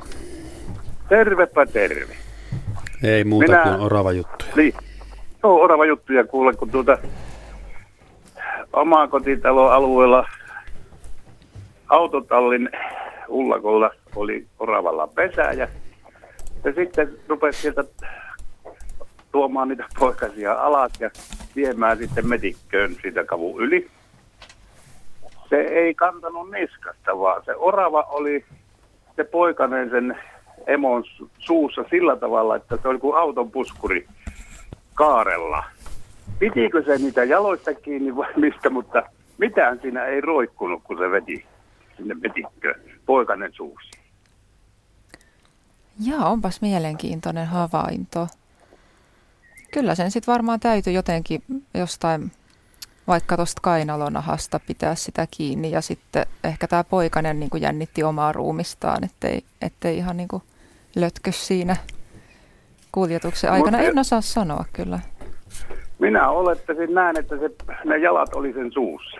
Voi olla, että on ollut näinkin. Koska jos se olisi pitänyt sieltä kainalosta kiinni, niin onhan ne takajalat roikku. Niin, aivan. Mm. Se voi olla, että on todellakin tullut kiiretilanne, että on pitänyt äkkiä saada, Mm. saada poikana matkaan, niin mitä sitten silloin kerkee, mistä kohti ottaa kiinni? Nimenomaan. Mistä parhaiten Joo. saa? Niin, Tämä oli minusta niin kuin outo tilanne, koska olen nähnyt, miten kissa poikasiaan kantaa ja koira ja sillä Kyllä, tavalla, että kyllä. niskattahan ne kantaa. Joo. Mutta tämä oli tämmöinen tapaus. Ehkä se on ollut vähän semmoinen ajolähtö tosiaan, että nyt mennään ja kunhan mennään. Niin, hä- häiriintyvät varmaan siitä, kun se oli autotallin eh, kato, tai siellä ullakolla siellä karhun taljoissa ja pesää. Niin eh, kai sille tuli se hätä, että nyt pitää saada poikaset pois tästä, että täällä ei ole, täällä ei ole ennen kunnon rauhaa. Hmm. Tosin mä aloin nyt miettiä, että mä en ole ikinä luonnos itse nähnyt, kun orava siirtää poikasia. Että mä en edes ole varma, että viekö se normaalisti niskasta. Että kompastuisiko se emo sitten sen poikasen häntää, jos se roikottaisi sitä niskasta. Että en meikään nyt varmaksi sanomaan. Täytyy Mutta tarkkailla joka ensi kesänä. Niin, joka tapauksessa minusta kiinni. tämä oli ihmeellinen näkysyystä, että se oli niin kuin autopuskuri, se poikainen siinä kahdella. Ja eikä roikkunut mitään Joo, kompaktia. jalkoja. Kyllä, kyllä. Tiivis paketti.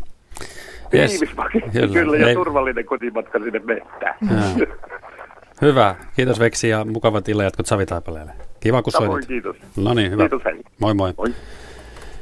Oravan hännästä ei ole puhuttu kovin paljon, paitsi että Markus sanoi, että se on varmasti lämmittää, mutta voisi kuvitella, että se on melko tärkeää. Että jos hännän menettää, niin esimerkiksi kulku muuttuu ihan erilaiseksi. Se toimii tasapainottajana oravalla. Joo, se on varmaan se tärkein, että se monella tavalla auttaa siinä tota, oksilla tasapainoilemisessa ja toisaalta sitten tasapainottaa ja ohjaa menoa hypyn aikana.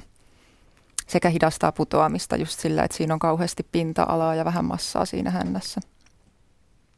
Sanna on väitellyt siis liito-oravista ja Tytti tekee väitöskirjaa oravista. Nyt, me haluttaisiin tietää Markuksen ja kuulijoiden kanssa, että mikä, tota, mikä teitä kiinnostaa näissä lajeissa tai mitä on vaikka jäänyt selvittämättä tai mikä olisi semmoinen tieto, mitä pitäisi saada tietää. No tietysti ainakin jos ajatellaan nyt tätä niin kuin oravan koko niin kuin vaikka kannanvaihtelua ja, ja paljon on niin kuin puhetta tästä populaatiomäärästä ja muuta, niin mua voisi vielä niin kuin kiinnostaa muun muassa se, että kun nyt katsotaan näiden papanoiden perusteella, tällä hetkellä kuitenkin vielä orava, liito-oravaa, niin sitten, että miten niin kuin voitaisiin mitata tämä mallinta, että kuinka paljon papanoita on, niin minkä verran sitten niin kuin on tavallaan yksilöitä siihen papanamäärään niin kuin liittyen, niin se voisi olla musta ihan mielenkiintoista vielä, vielä jonkun selvittää. Eli siis mi- mi- miten se voidaan Tavallaan, että miten, niin kuin, minkä verran vaikka papanoita kertyy tietyn ajan sisällä eh, tietylle alueelle ja voisiko sitten mallintaa, päästään mallintamaan jossakin vaikka yksilömäärääkin, niin se olisi musta tavallaan aika mielenkiintoinen idea. No eikö siinä olisi sulle ihan mukavia tö- työhetkiä? Joo, varmaan jossakin vaiheessa voisi olla tulossakin. Mm. Mitä Tytti aikoo tehdä? Tai mitä teet? Sulla on hommat kesken. Ja joo, mulla on erittäin paljolti kesken. No tällä hetkellä esimerkiksi mä teen sellaista, minkä mä koen tosi mielenkiintoiseksi, että yritetään selvittää, että mikä mahdollisesti olisi tämän niin kuin havaitun vähenemistrendin taustalla. Että meidän alustavien analyysien perusteella sekä Suomessa että sit laajemmin Suomessa ja Venäjällä on, on ollut lievä laskeva trendi oravapopulaatioissa, niin koitetaan selvittää, että liittyykö se Esimerkiksi tota, Suomen mittakaavassa selvitetään, että miten se liittyy ravintotilanteeseen ja eri petoihin, kanahaukkaa ja näätää. Ja sitten toisaalta käytetty myös tällaisia niin kuin metsän peittävyysindeksejä, millä voidaan käytännössä mallintaa hakkuiden vaikutusta. Ja ilmastonmuutos täytyy ottaa nykyään kaikessa huomioon, mutta nämä ei ole vielä ollut kauhean selkeitä eikä, eikä silleen nämä tulokset, että se on vielä vähän hämärän peitossa, että mikä tämän laskun on aiheuttanut tai aiheuttamassa. Tai toisaalta voisiko se vielä olla vain osa sellaista pidempiaikaista heilahtelua. Eilen kun Paula Jokimiehen kanssa puffattiin tätä orava- ja liito-orava-iltaa, niin Paula, Paula sanoi tämän, että nämä, nämä lajit, niin niillä on ollut rottaan verrattuna hyvä PR-kampanja, niillä on, niillä on, niillä on niin kuin hyvä, hyvä bore käynnissä, mutta jos vertaatte oravaa ja liito-oravaa, niin kumman PR-kampanja on vielä paremmin toiminut? Kumpi on kansankeskuudessa suositu? No niin, kyllä musta tuntuu, että siihen mielessä tommonen, siinä mielessä se saattaa o- olla jopa, jopa orava, että, että musta tavallaan liito-orava on välillä saanut ehkä turhankin paljon tavallaan negatiivista julkisuutta. Et, et, vaikea sanoa. Tuossa liito on kyllä kovin kaunis ja sympaattinen. Tavallaan siinä mielessä monet kyllä myöskin, myöskin tykkää niistä.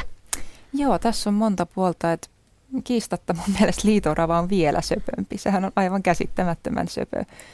Mutta sitten taas Oravalla on tämä pesärosvon ja tota, kaiken maailman kesämökkeihin tunkeutujan ja rakennusten jyrsien maine. Mutta esimerkiksi Isossa Britanniassa, missä meikäläinen orava tota, on kovasti harvinaistunut, koska sinne on levitetty tätä amerikkalaista harmaa oravaa, niin siellä kanssa on tosi vahvasti oman punaisen oravansa puolella.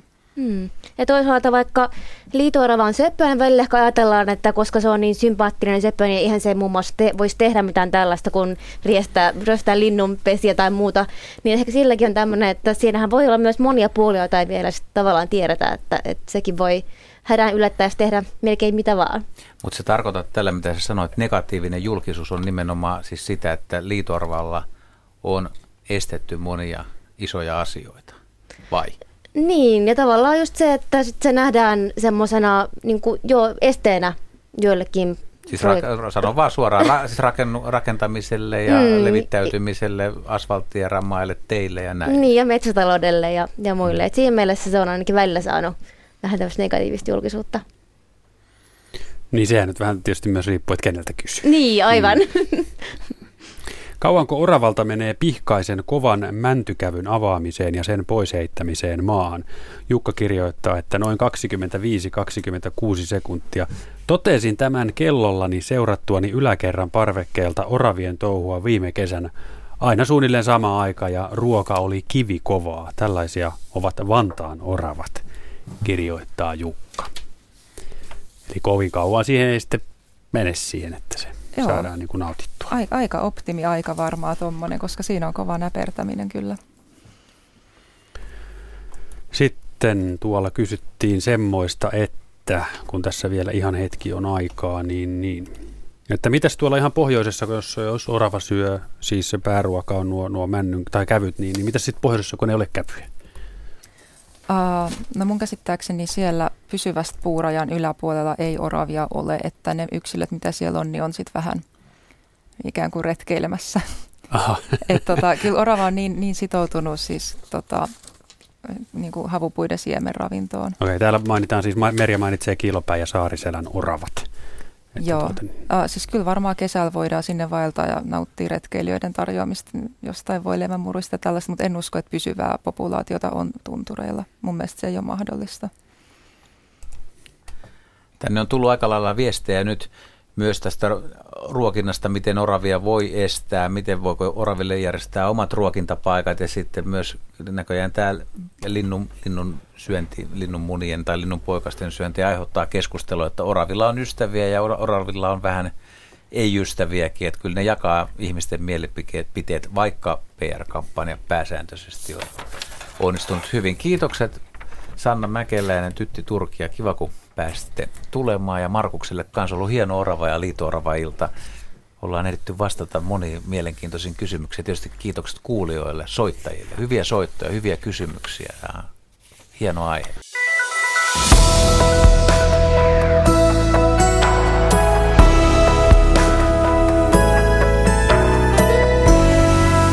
Yle, Radio Suomi.